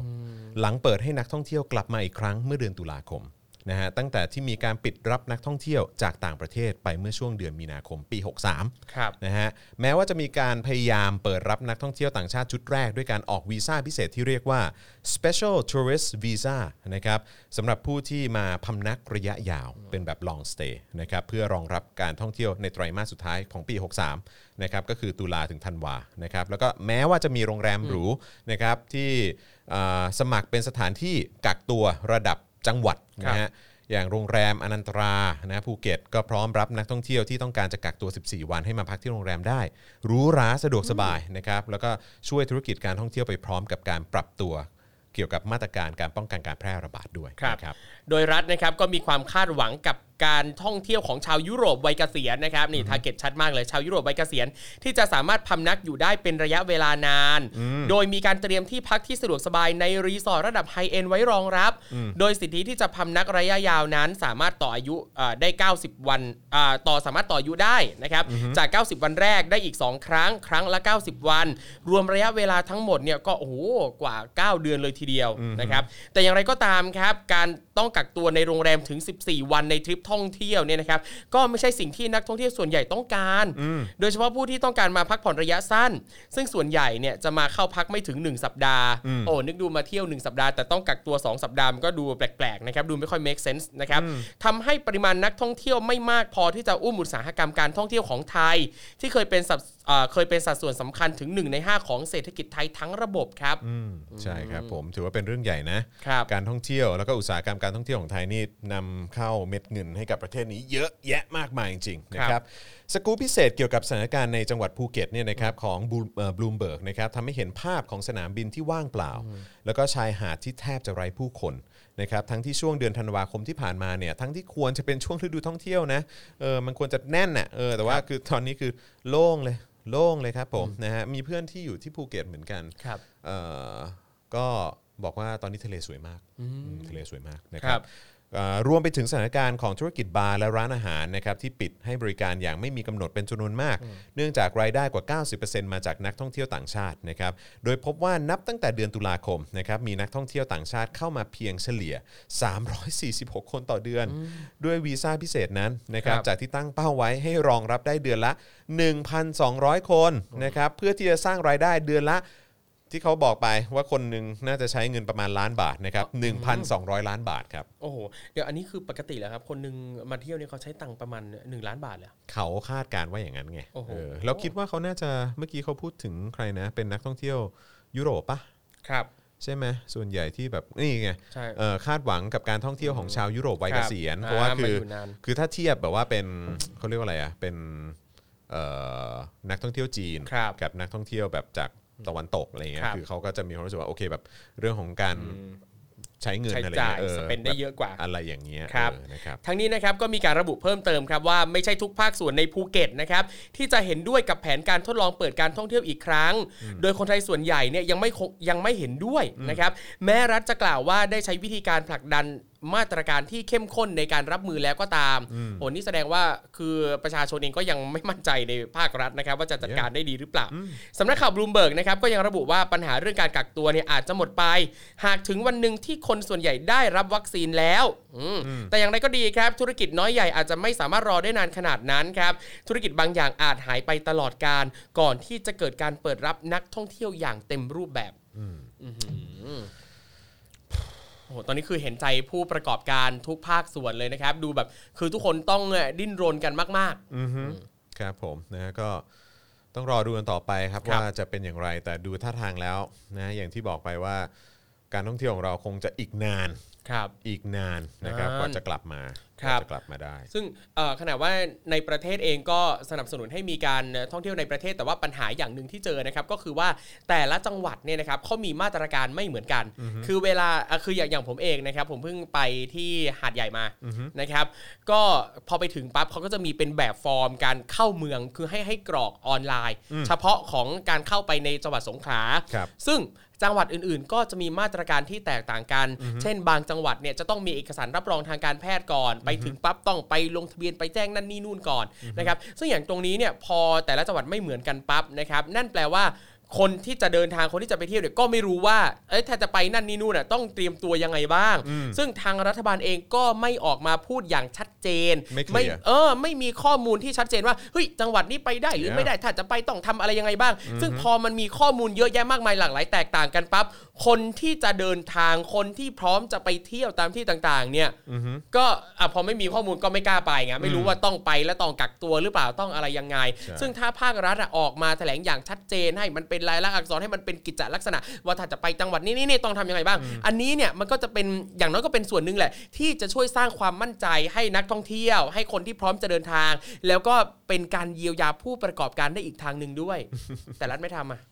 ดูปัญหาเยอะเนาะอืมนะฮะคือแบบคือคือคือเข้าใจไหมคือหมายว่า คือประเด็นที่ผมหมายถึงที่บอกว่าปัญหาเยอะเนี่ยก็คืครัอบ ว่าดูสินี่ขนาดรวบอำนาจทุกอย่างมาไว้อยู่ที่สบคนะครับ เออใช่ไหมแล้วก็ประยุทธ์เป็นคนฟันธงใช่ไหมครับเออนะฮะก็ยังเละเทะขนาดนี้นะครับแม้ว่าจะมีคือจะใช้คำว่าแบบมีความเขาเรียกอะไรนะเหมือนแบบพยายามไมโครแม a g จิ n งหรือเปล่าเออแต่ว่าก็มันไม่ได้ผลนะฮะครับมันไม่ได้ผลแล้วรายละเอียดมันมีอีกเยอะ การกระตุ้นเศรษฐกิจอะไรต่างๆ อีกเรื่องของเออการประคองครับนะฮะไอ้เศรษฐกิจที่ยังพอจะไปได้อยู่หรืออะไรครับหรือ SME อีกอะไรเงี้ยโอ้โหแม่งมีแบบ โอ้เยอะมากครับเยอะมากหลากหลายประเด็นมากนะครับก็ อืม นะฮะก็คือนึกไม่ออกว่าว่าเราจะออกจากสถานการณ์นี้ได้อย่างไรครับ อืมครับผมนะฮะก็ต้องเอาใจช่วยกันนะครับ ใช่ครับ ครับ ใครมีบทสวดใด ๆ ใครมีพริกมีเกลือก็เอามาใช้ได้เหมือนกันนะครับ ช่วยกันนะใช่ว่ามีพริกมีเกลือเลยเหรอฮะเออ เออ ก็ช่วยกันช่วยกันผงช่วยกันเผาอะไรก็ว่ากันไปนะครับอืมเออนะฮะโอเค เอ๊ะเพิ่งมีข่าวใหม่ออกมาอะไรฮะ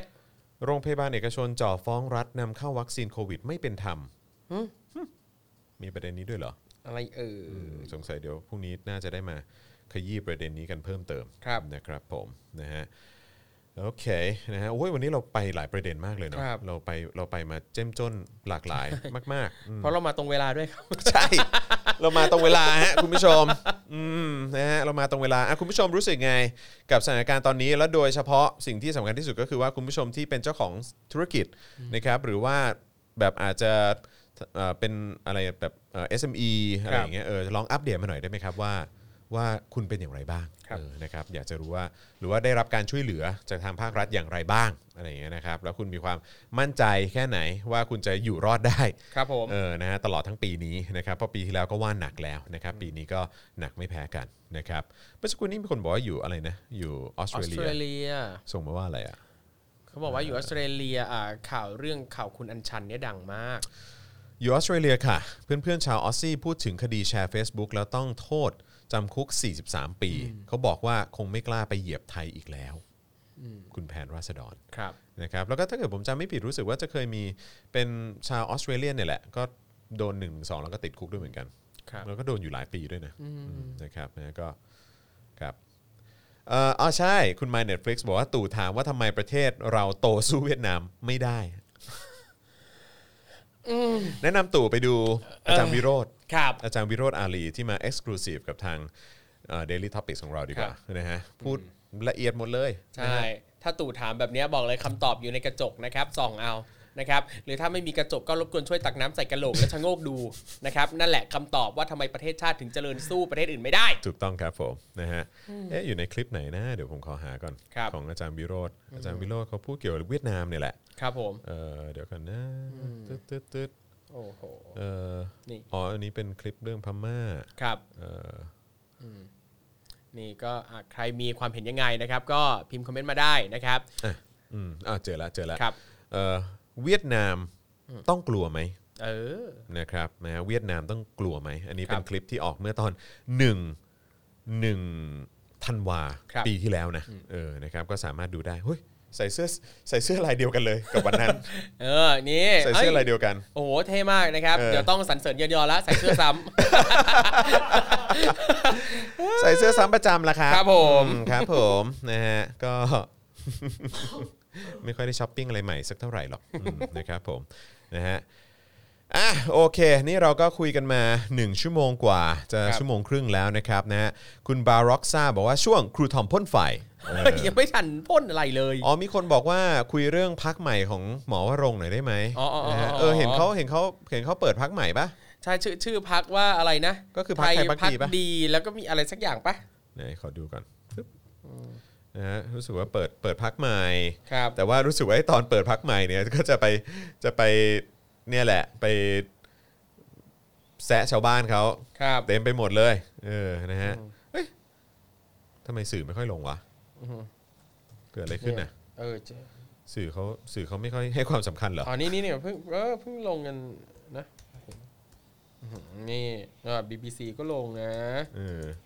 อ๋อเหรอ BBC เหรอ ใช่ใช่ครับใน BBC มีไหนไหนเขาดูหน่อยไทยพักดีอ่านี่ไงพักไทยพักครับดีผมเออ BBC ประกาศจุดยืนสู้พักก้าวไกล คณะก้าวหน้าม็อบสามนิ้วนี่ โอเคเอออนะฮะอันนี้คือไม่ได้ไม่ได้คือผมไม่รู้ว่าเขาจะพูดอย่างนี้ว่าเป็นการรับใช้ประชาชนหรือเปล่านะแต่อันนี้ครับดูเหมือนตั้งตั้งเป้าว่าคือจะมาสู้กับก้าวไกล คณะก้าวหน้า แล้วก็ม็อบสามนิ้วนะคครัรับบเออระบุว่า เออขอดูข้างบนหน่อยฮะตัวนี้ไงปึ๊บขึ้นนิดนึง เขาบอกว่าเขาระบุจุดประสงค์ของกลุ่มว่าเพื่อเป็นองค์กรกลางในการรวบรวมประชาชน ผู้พักดีต่อชาติศาสนา และพระมหากษัตริย์ และประกาศภารกิจสำคัญก็คือการปกป้องสถาบันพระมหากษัตริย์ ที่ถูกรังแกจากผู้ไม่หวังดีครับผม อืมนั่นแหละฮะ นะฮะในแพทย์วรงค์ระบุในการแถลงการจัดตั้งวันนี้เนี่ยว่าการรวมเป็นกลุ่มมันไม่เพียงพออ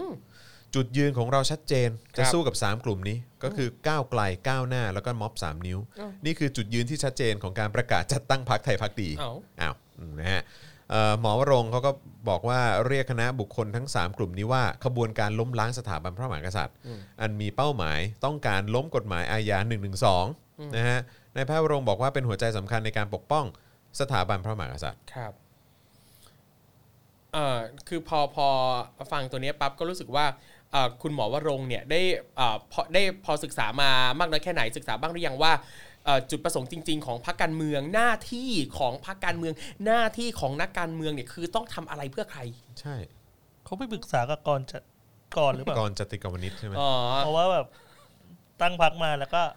ไม่เห็นทำอะไรเลยเอ่อพรรคกล้าที่จะ กล้าที่จะกล้าที่จะครับผมอืมนะฮะก็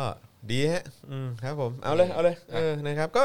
คือตั้งพักก็ดีนะ ก็เลือกตั้งดิครับ อืมนะจะได้ไม่ไปปิดถนนใช่ ไหมจะได้ไม่ไปเป่านกหวีดอืมใช่ไหมอืมนะฮะแต่ไม่เข็ดหรอคราวที่แล้วก็สอบตกนะครับอืมอ๋อแต่ว่าก็คงแบบสมัครแบบเป็นปาร์ตี้ลิสต์มั้ง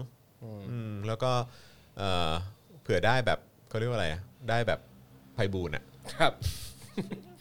เผื่อได้แบบไพบูลย์นิติตะวันเออออะไรอย่างเงี้ยเออหรือว่าแบบเอาหน่อยเต้เผื่อได้อะไรเงี้ยเออใช่ บางทีไปนะครับผมอยากเห็นเลยนี่เอาจริงจะ peak มากถ้าตั้งน้องโคชโยทีมาเป็นโฆษกพรรคว้าวเฮ้ยผมว่าน่าสนใจนะ ว้าวว้าวว้าวเออ ไม่แล้วตอนนี้น่าสนใจโคชโยทีไปไหนแล้วเถอะเออเอเอออใช่อยากรู้ใช่น้องใช่น้องใช่ ไปไหนแล้วน้องเป็นไงบ้าง ไม่รู้เหมือนกันนะคครัรับบนะฮะโอเคนะครับวันนี้ก็คุยกันมา 1 ชั่วโมงจะครึ่งนะครัฮะบผมแล้วก็มาตรงเวลารู้สึกภาคภูมิใจมากเลยนะครับข่าวคราวที่เอามานำเสนอกันก็ค่อนข้างครบถ้วนนะครับเออนะครับนะก็ขอบคุณคุณผู้ชมที่ติดตามพวกเรานะครับแล้วก็สามารถสนับสนุนนะครับแหมจะได้ถึงพันเสียงไหมจะบ้าเหรอเขาบอกว่าอยู่เต็มแผ่นดิน เอเอออโถเอ้ยเออนะไม่เอาสิอืม นะฮะอ่าก็อย่าลืมนะครับสนับสนุนเราให้มีกำลังในการผลิตรายการต่อไปได้นะครับ ทางบัญชีกสิกรไทย 0698 975 539 หรือสแกนเคอร์โคดก็ได้นะครับผมบนะแล้วก็อย่าลืมสนับสนุนเราแบบรายเดือนนะครับนะที่ YouTube Membership นะครับกดปุ่มจอยหรือสมัครได้เลยนะครับ ข้างๆ ปุ่ม subscribe นะครับแล้วก็ทาง Facebook นะครับก็กดปุ่ม Become a supporter ได้เลยนะครับอันนี้ก็สนับสนุนแบบรายเดือนเหมือนกัน หรือว่าจะส่งดาวเข้ามานะครับหรือว่าจะ ช้อปปิ้งกันที่ Spoke Dark Store ก็ได้ด้วยนะครับผมนะอะช่วงท้ายนี้มีอะไรอยากจะอัปเดตกันเพิ่มเติม คอมเมนต์กันเข้ามาได้นะครับครับเอ่อมีคนบอกว่าหรือว่าเขาติดเกมอยู่ เออม่เป็นอาไปได้ เฮ้ยน้องเขาอาจจะเรียนออนไลน์อยู่ก็ได้อ่าหรือน้องไปทำเลสิกทำไม ตาสว่างอะ ตาสว่าง เออ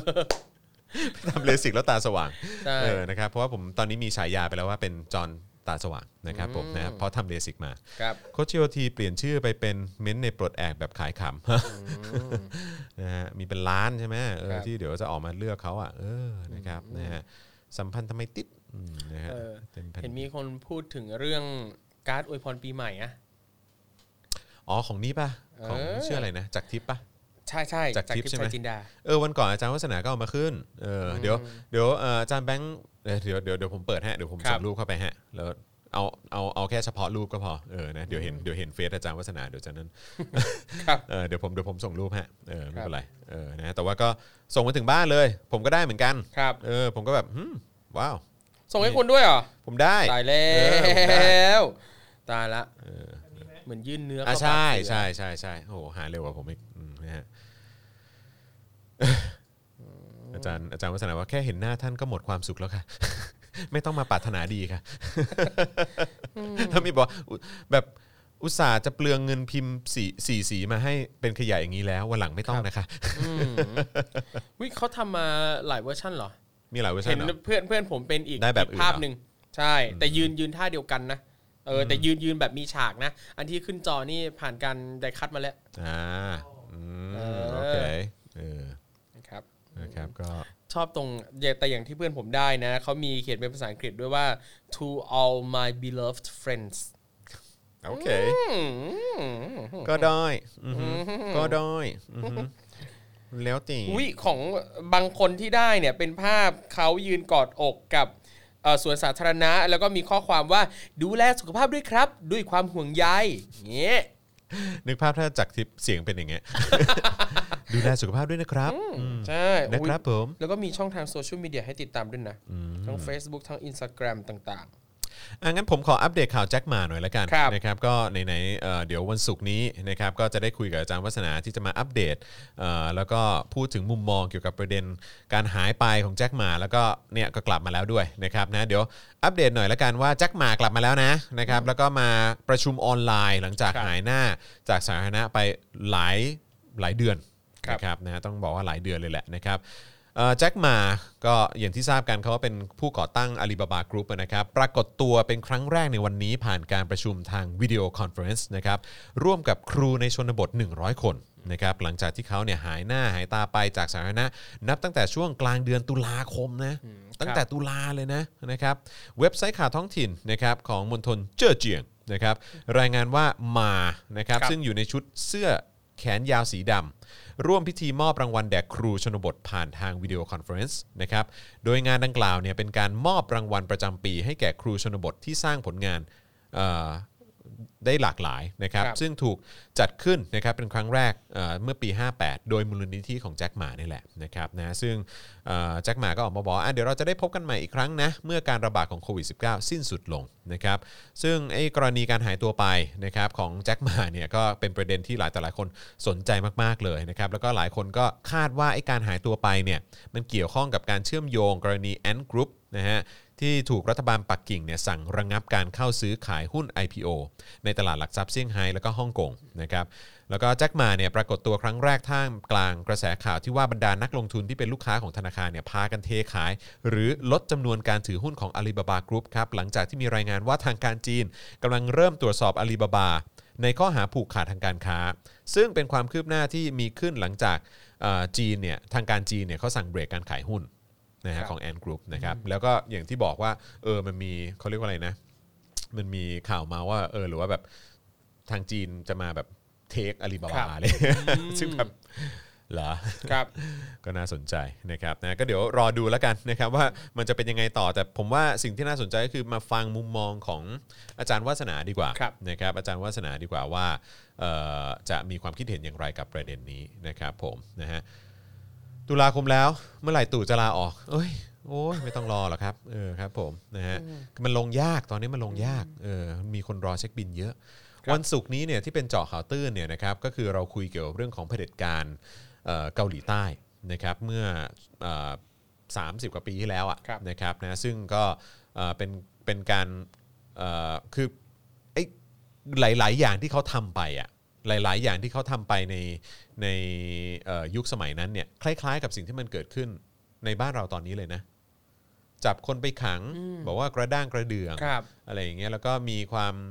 อันตรายต่อความมั่นคงอะไรเงี้ยโอเคเขาไม่มี1นึแต่เขาก็ใช้แบบอื่นนะครับแล้วก็มีแบบขังคุกแล้ว แล้วก็ต่ออายุให้ขังคุกเพิ่มอีกอะไรเงี้ครัยบมีแบบฟิลเนี้ยเออนะครับเจ้าหน้าที่ตำรวจอะไรก็มีแบบในลักษณะของการเอ่อซ้อมครับ ประชาชนเออซ้อมคนที่ตัวเองไปจับมาอะไรอย่างเงี้ยเออนะครับข่มขืนก็มีอะไรอย่างเงี้ยเออนะครับซึ่งก็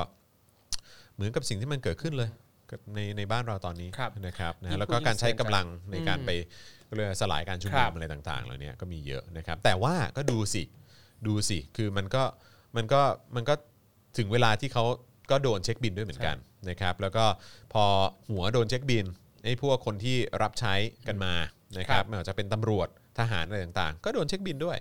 นะครับเพราะฉะนั้นก็อันนั้นแหละมันก็เลยทำให้ประชาธิปไตยของเขาเข้มแข็งขึ้นเข้มแข็งขึ้นเข้มแข็งขึ้นเรื่อยๆ เพราะกระบวนการยุติธรรมมันมีความโปร่งใส แล้วก็มันสามารถเชื่อถือแล้วก็เชื่อมั่นได้ครับนะครับนะแต่ว่ามันก็มันก็ใช้เวลาเนอะนะครับแต่ดูเกาหลีใต้ทุกวันนี้สิเออนะฮะดูวงการเคป๊อปวงการภาพยนตร์เทคโนโลยีใช่เอิ่มเรื่องของเอ่อ สถาบันทางการเงินหรืออะไรต่าง ๆ เหล่านี้คือเขาไปไกลมากครับครับเขาไปไกลมากจริงๆนั่นแหละครับ ก็นะครับถ้าใครที่ยังยังหลงไหลได้ปลื้มกับเผด็จการกับรัฐบาลอะไรแบบนี้เนี่ยก็ช่วยหน่อยนะครับเออใช่แล้วก็อีกประเด็นหนึ่งที่น่าสนใจที่ที่พูดกันไป คือมันไม่ใช่เช็คบินแค่เฉพาะเอ่อไอีเผด็จการเท่านั้นครับหรือว่าเอ่อเช็คบินเฉพาะริ้วล้ออใช่ไหมเออหมาเออนะฮะที่ที่รับใช้เผด็จการเนี่ย เขาเช็คบินในทุนด้วยนะ อืม ครับ รอติดตาม interesting รอติดตามนะครับ interesting นะครับนะฮะก็น่าสนใจนะครับดูว่าเป็นอย่างไรครับนะครับนะฮะอะโอเคนะครับวันนี้หมดเวลาแล้วนะครับนะฮะวันนี้ขอบคุณทุกท่านมากๆเลยนะครับที่ติดตามพวกเรามานะครับแล้วก็ยังไงเดี๋ยวพรุ่งนี้กลับมาอีกครั้งหนึ่งก็ตั้งแต่เช้านะครับพรุ่งนี้มาราธอนนะฮะพรุ่งนี้มาราธอนเลยนะครับตั้งแต่เช้าเนี่ยก็จะเป็นเอ่ออาจารย์ปองขวัญ ใช่ไหมฮะ แล้วก็ตอน 10บโมงครึ่งนะครับนะฮะแล้วก็เอ่อพอบ่ายโมงปุ๊บบ่ายโมงนิดๆหรือว่าอาจจะเลทเต็มที่จริงๆแต่ผมแต่ผมเข้าใจว่าเรานัดไว้บ่ายโมงนะนะฮะก็อาจจะเข้ามาตอนประมาณบ่ายครึ่งอะเนาะเออนะครับก็จะเป็นเอ่อน้องแคนครับน้องแคนนาฬิกานะครับนะฮะซึ่งรู้สึกว่าตอนนี้ไปแจมกับทางก้าวไกลครับนะครับแล้วก็พอตอนเย็นก็จะเป็น Daily Topics กับคุณปาล์มนั่นเองนะครับเพราะฉะนั้นติดตามกันได้นะครับนะฮะวันนี้ขอบคุณครูทอมมากครูทอมครับกลับมาผมอีกทีวันจันทร์ ใช่ครับ แล้วก็พุธหน้าครับผมนะฮะเป็นเป็นเวลาประจำของครูทอมครับแล้วผม นะครับหวังว่าไม่ไม่ได้มีไม่ต้องไม่เดิไม่นทางไม่มีแล้วไปใช่ไหนฮะไม่มีไปไหนฮะ กลัวเดี๋ยวตกเครื่องอีกครับผมเออเดี๋ยวตกเครื่องอีกเดี๋ยวเซ็งเลยนะครับ อืมนะครับผมนะอะวันนี้ขอบคุณทุกท่านมากๆนะครับวันนี้ผมจอห์นวินยูจอห์นตาสว่างนะครับนะเอ่อครูทอมทินเดอร์นะครับแล้วก็อาจารย์แบงค์พลาสมานีออนนะครับพวกเราสามคนลาไปก่อนนะครับสวัสดีครับครับ Daily Topics กับจอห์นวินยู